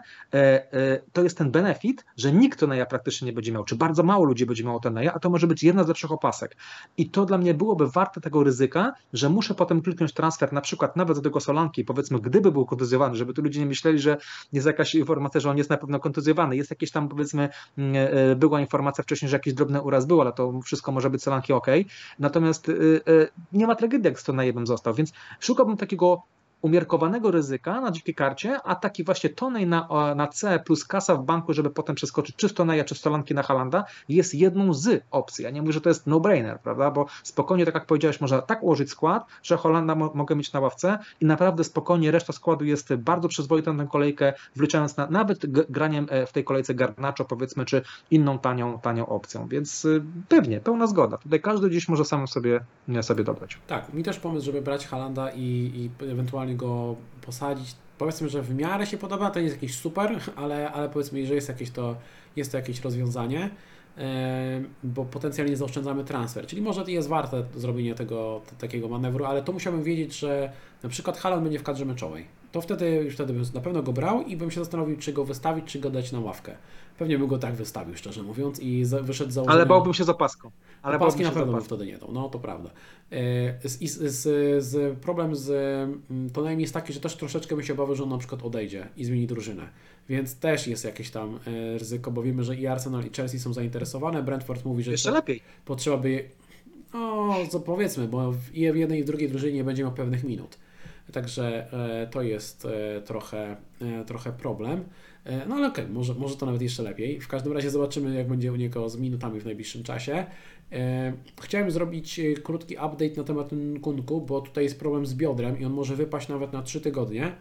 E, to z jednej strony jest takie trochę ostrzeżenie dla osób, które za szybko wskakują na zawodników, którzy wracają po poważnej kontuzji, bo obawialiśmy się o te oczekiwane minuty. Faktycznie było średnio, bo on w trzech meczach tylko raz wyszedł w pierwszym składzie. Teraz nadal musi być oszczędzany, ale jeżeli ktoś go już, ma, to też bym nie panikował, bo może się okazać, że na przykład Nkunku pominie tylko mecz z Fulham, a będzie już gotowy na mecz z Liverpoolem, bo ten, to spotkanie z Liverpoolem jest 31 stycznia, także jest, jest dużo czasu, ponad, ponad 3 tygodnie, także już bym nie kupił, ale bym nie ryzykował, e, ale bym nie sprzedawał pewnie, chyba że na karcie wiadomo.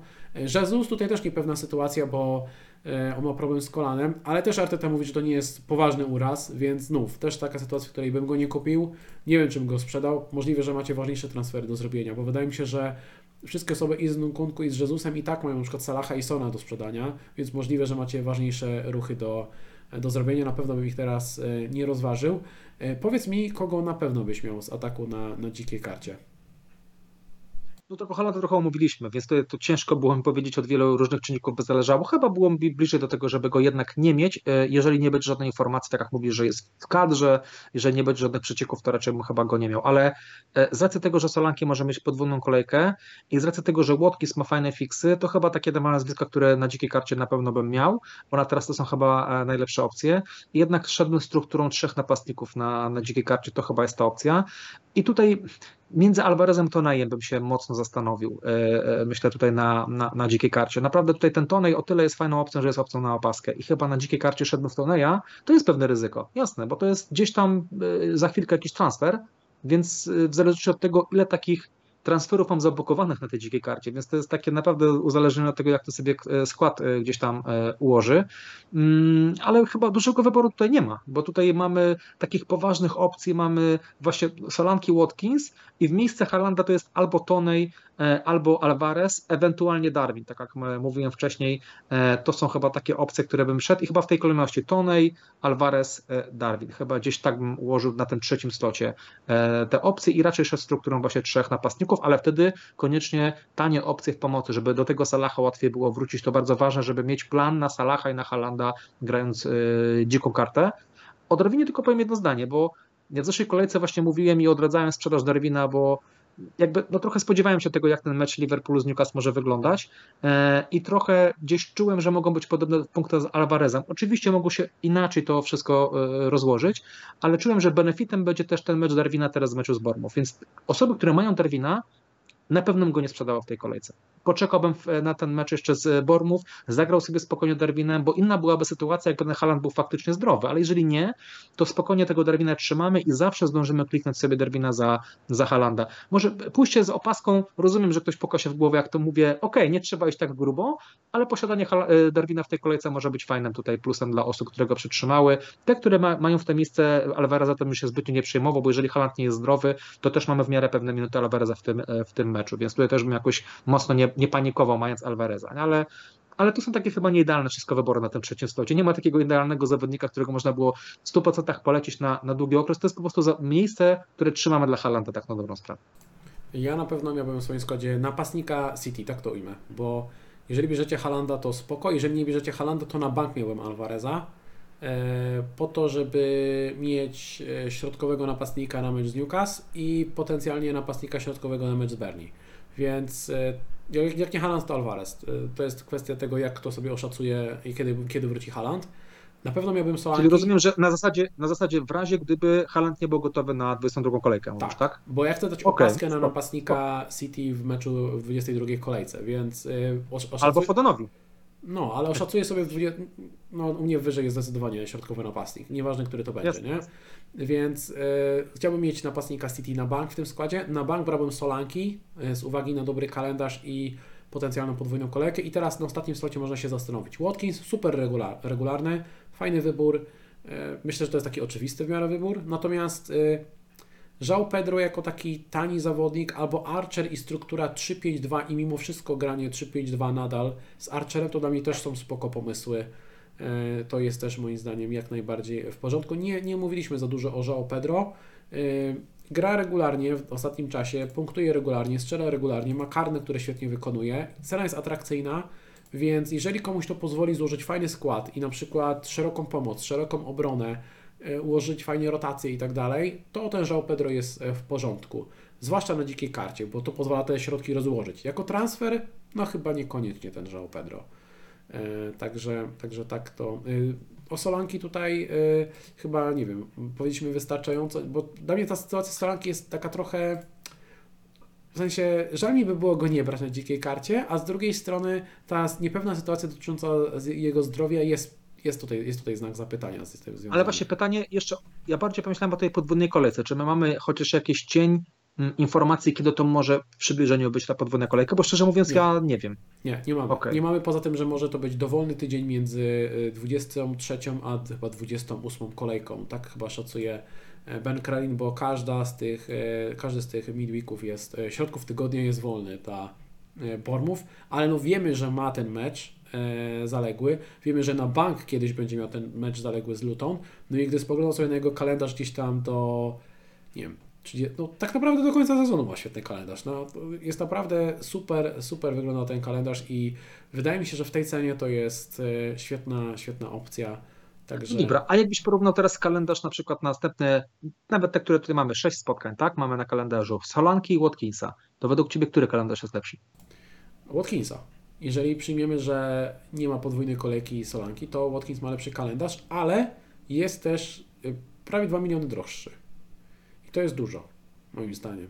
To jest moim zdaniem. Bo zastanawiam się dla osób, ja jestem w gronie tych osób, które ewentualnie rozważają sprzedaż jednego z nich za Halanda i utrzymanie struktury 352.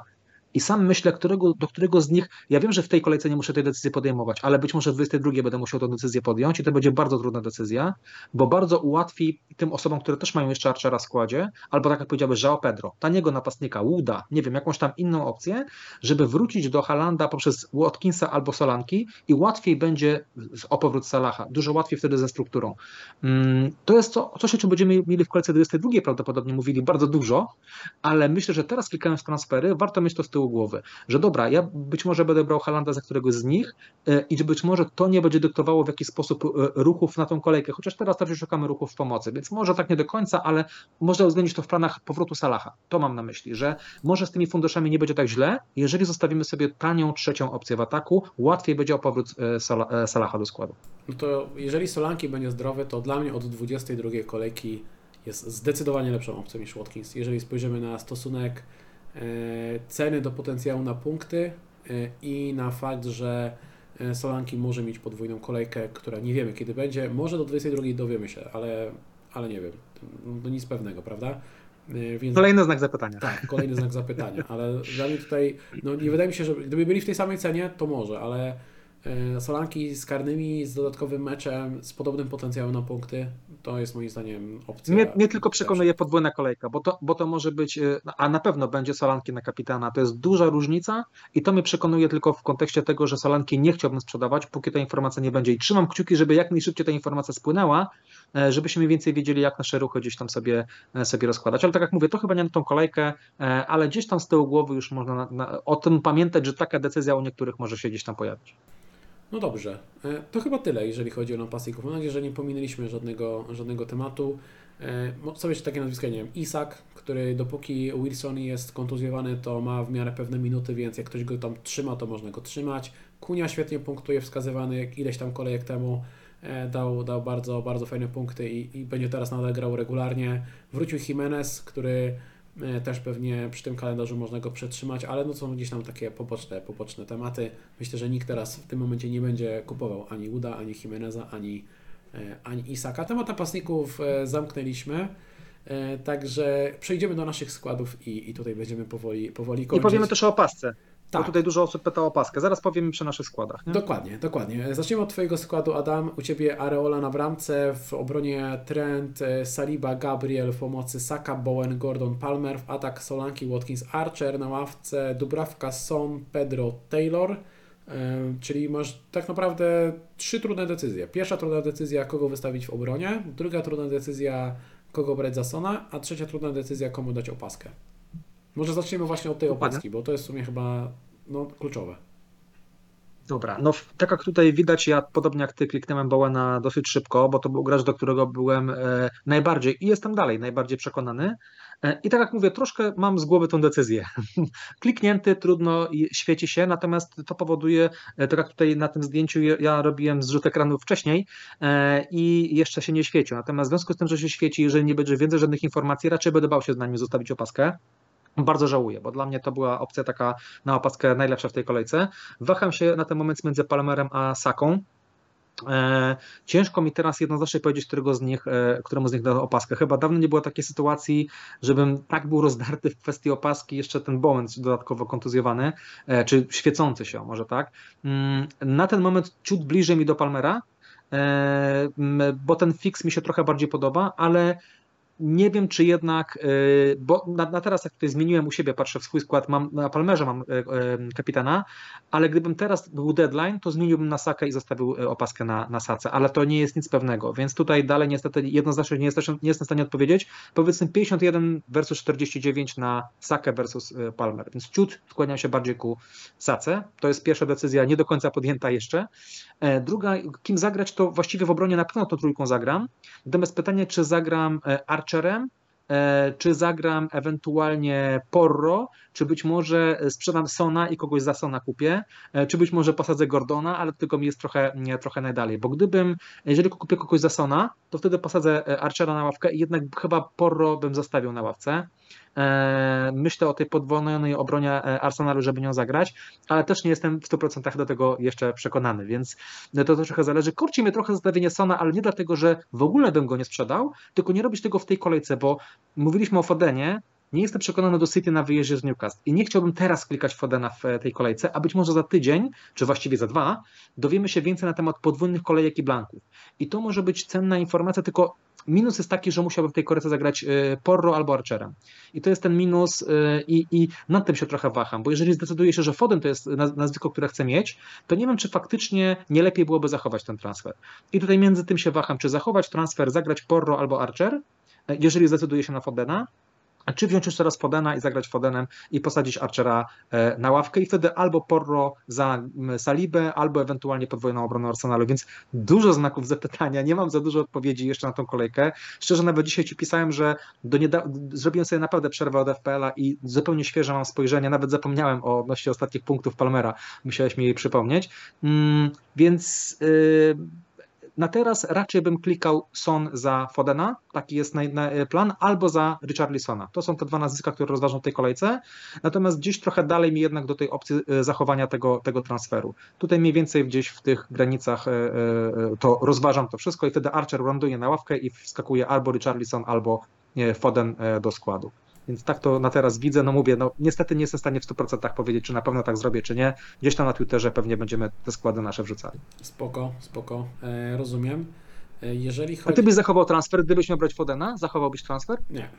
Nie, brałbym tego Fodena już teraz. Moim zdaniem, jeżeli bierzesz Fodena, to jest to, o czym mówiłem wcześniej. Do Fodena potencjalnie mecz z Newcastle jest najlepszy w najbliższym czasie, jeżeli chodzi o jego pozycję na boisku, więc ten potencjał okay, jest e, okay. duży w tym meczu z Newcastle, moim zdaniem, więc... To tak trochę odpowiadając właśnie w tych opcjach, e, do kogo nam najbliżej w pomocy, to Bowena już mam klikniętego, więc trochę sobie od tej odpowiedzi ucieknę. Na teraz troszeczkę wyżej Foden, zaraz pod nim Richarlison i dużo, dużo niżej Eze. Tak bym, w moim, patrząc na mój skład, tak oceniam tą trójkę na teraz potencjalne zastępstwo Sona w moim składzie, bo mam już Palmera, mam już Saka, oni byliby dużo wyżej i tak jak mówię, trochę uciekam z decyzją Bowena, bo już go mam, a się świeci na żółto. Nie mając go, nie klikałbym Bowena, jednak bym nie ryzykował, więc tak króciutko tylko powiem odnośnie moich preferencji w pomocy. Okej, okay, w porządku. E, jeżeli chodzi o mój skład, u mnie na bramce Arola, w obronie Trent Porro, Gabriel, e, w pomocy Saka, Bowen, Gordon, Palmer, w ataku Watkins, Solanki, Alvarez, e, na ławce Dubrawka, Salah, Taylor, Cash. Jeszcze Salaha nie sprzedałem, prawdopodobnie go sprzedam. Kogo kupię w to miejsce? Mm, kolejność może według ceny. Odegaard, Foden, Richarlison lub Eze. Chyba tę czwórkę mam najwyżej, szczerze mówiąc. E, którego z nich kliknę, szczerze nie wiem, bo, bo tak jak mówiłem, codziennie zmieniam e, zdanie. Gdybym miał kliknąć dzisiaj, chyba Foden, ale mam też bardzo wysoko Odegarda. Tylko, że przy Odegardzie mam dosyć ciasną z kasą, jeżeli chodzi o plany na następne kolejki. Ten Foden trochę więcej kasy mi zostawia. E, I też mam tą świadomość, że nie mam innego zawodnika City poza Alvarezem, więc gdyby tak się ułożyło, że kupię teraz Fodena, a za tydzień uznam, że jednak Halanda chce za Solanki, a nie za Alvareza albo za Watkinsa, cokolwiek, to nie blokuje sobie tego slota. Myślę, że gdybym miał Walkera, to bym na pewno nie kliknął Fodena. E, także, także na to bym zwrócił uwagę. E, decyzja w obronie też wbrew pozorom jest dosyć trudna, bo jeszcze jest Taylor, którego też zresztą masz. Jeżeli się dowiemy, że on jest gotowy do gry w meczu u siebie z Luton, to jest też moim zdaniem ciekawa opcja do gry tak naprawdę. Też można go poważnie rozważyć, bo te szanse na czyste konto są dosyć, dosyć duże, jest też potencjał ofensywny, ale na dziś najbliżej mi do tego, żeby zagrać tutaj Trent Porro Gabriel. Mm, jeżeli e, kupię kogoś za Salaha, to sadzam na ławkę Gordona i wtedy ten Gordon wyląduje na pierwszym slocie. Jeżeli chodzi o opaskę, takie też chyba takie 51-49, jeżeli chodzi o Saka Palmer. E, cały czas mam na sace, ustawiłem tego kapitana od razu, bo gdzieś tam z tyłu głowy, planując już wcześniej, zakładałem, że daję mu opaskę teraz. Mam co do tego pewne wątpliwości, nie da się ukryć po tych e, meczach i z Fulham i z, i z Liverpoolem.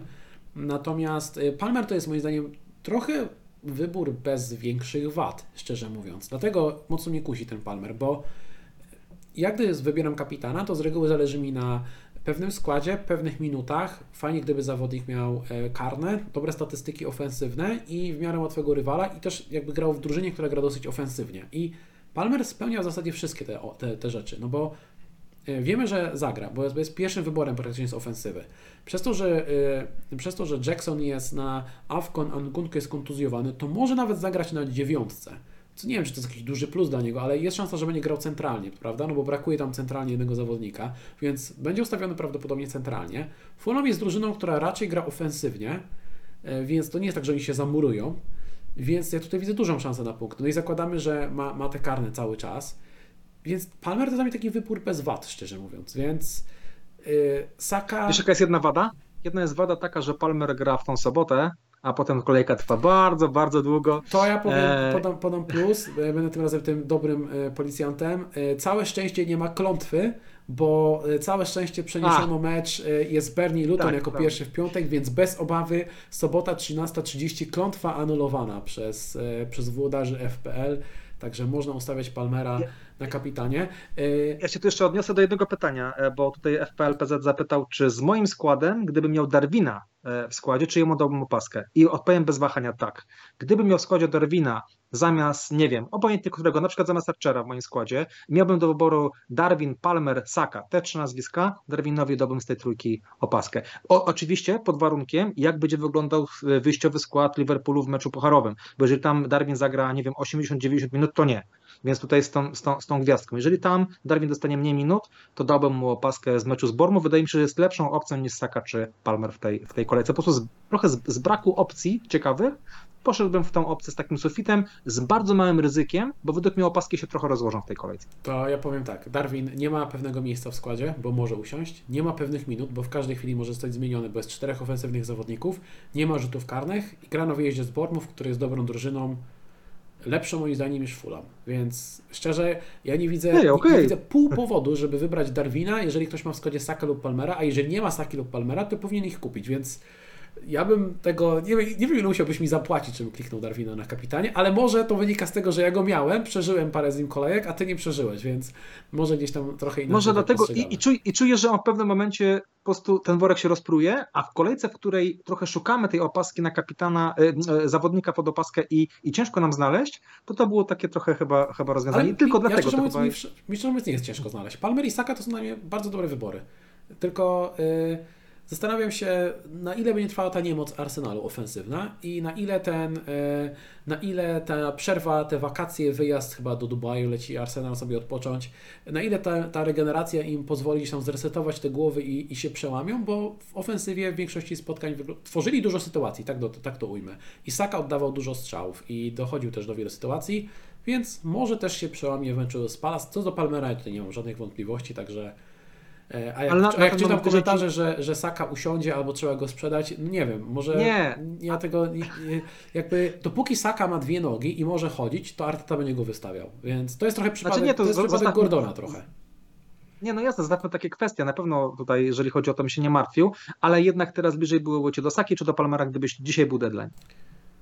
Chyba bym zmienił paskę na Palmera, szczerze mówiąc. Szczerze bym zmienił, chyba bym zmienił ja na, paskę na ja Palmera, na e, ale, ale cały czas mam na Sace, więc nie wiem, bo taki był plan, żeby grać, e, grać tym saką, ale w trakcie, w, coś, przez cały czas pojawiają się dodatkowe informacje, które mnie trochę skłaniają, że może to zmienić, bo po pierwsze w międzyczasie Arsenal zagrał dwa mecze, które przegrał i ta ofensywa nie wyglądała aż tak dobrze. E, po drugie kontuzja Nkunku, e, co oznacza, że Palmer pewniejsze karne, pewniejsze miejsce, pewniejsza szansa na grę na środku. No i też fakt, dla mnie to, że Palmer gra szybko jest plusem bo y, dostaniemy jakieś informacje na temat y, sytuacji zdrowotnej Chelsea, więc jeżeli Palmer coś tam złapie, jakąś kontuzję, cokolwiek, to, to dostaniemy info przed deadline prawdopodobnie. Natomiast jeżeli chodzi o, o e, Sakę i Arsenal, niekoniecznie, bo gdy będzie deadline, to ci zawodnicy będą sobie wypoczywać w Dubaju, więc e, czy w tam w innym kraju, już teraz nie pamiętam, może pomyliłem, gdzie, gdzie lecą. W każdym razie Arsenal gra dopiero 20 stycznia, więc dla mnie to jest plus, że Palmer gra szybko, bo mam więcej informacji.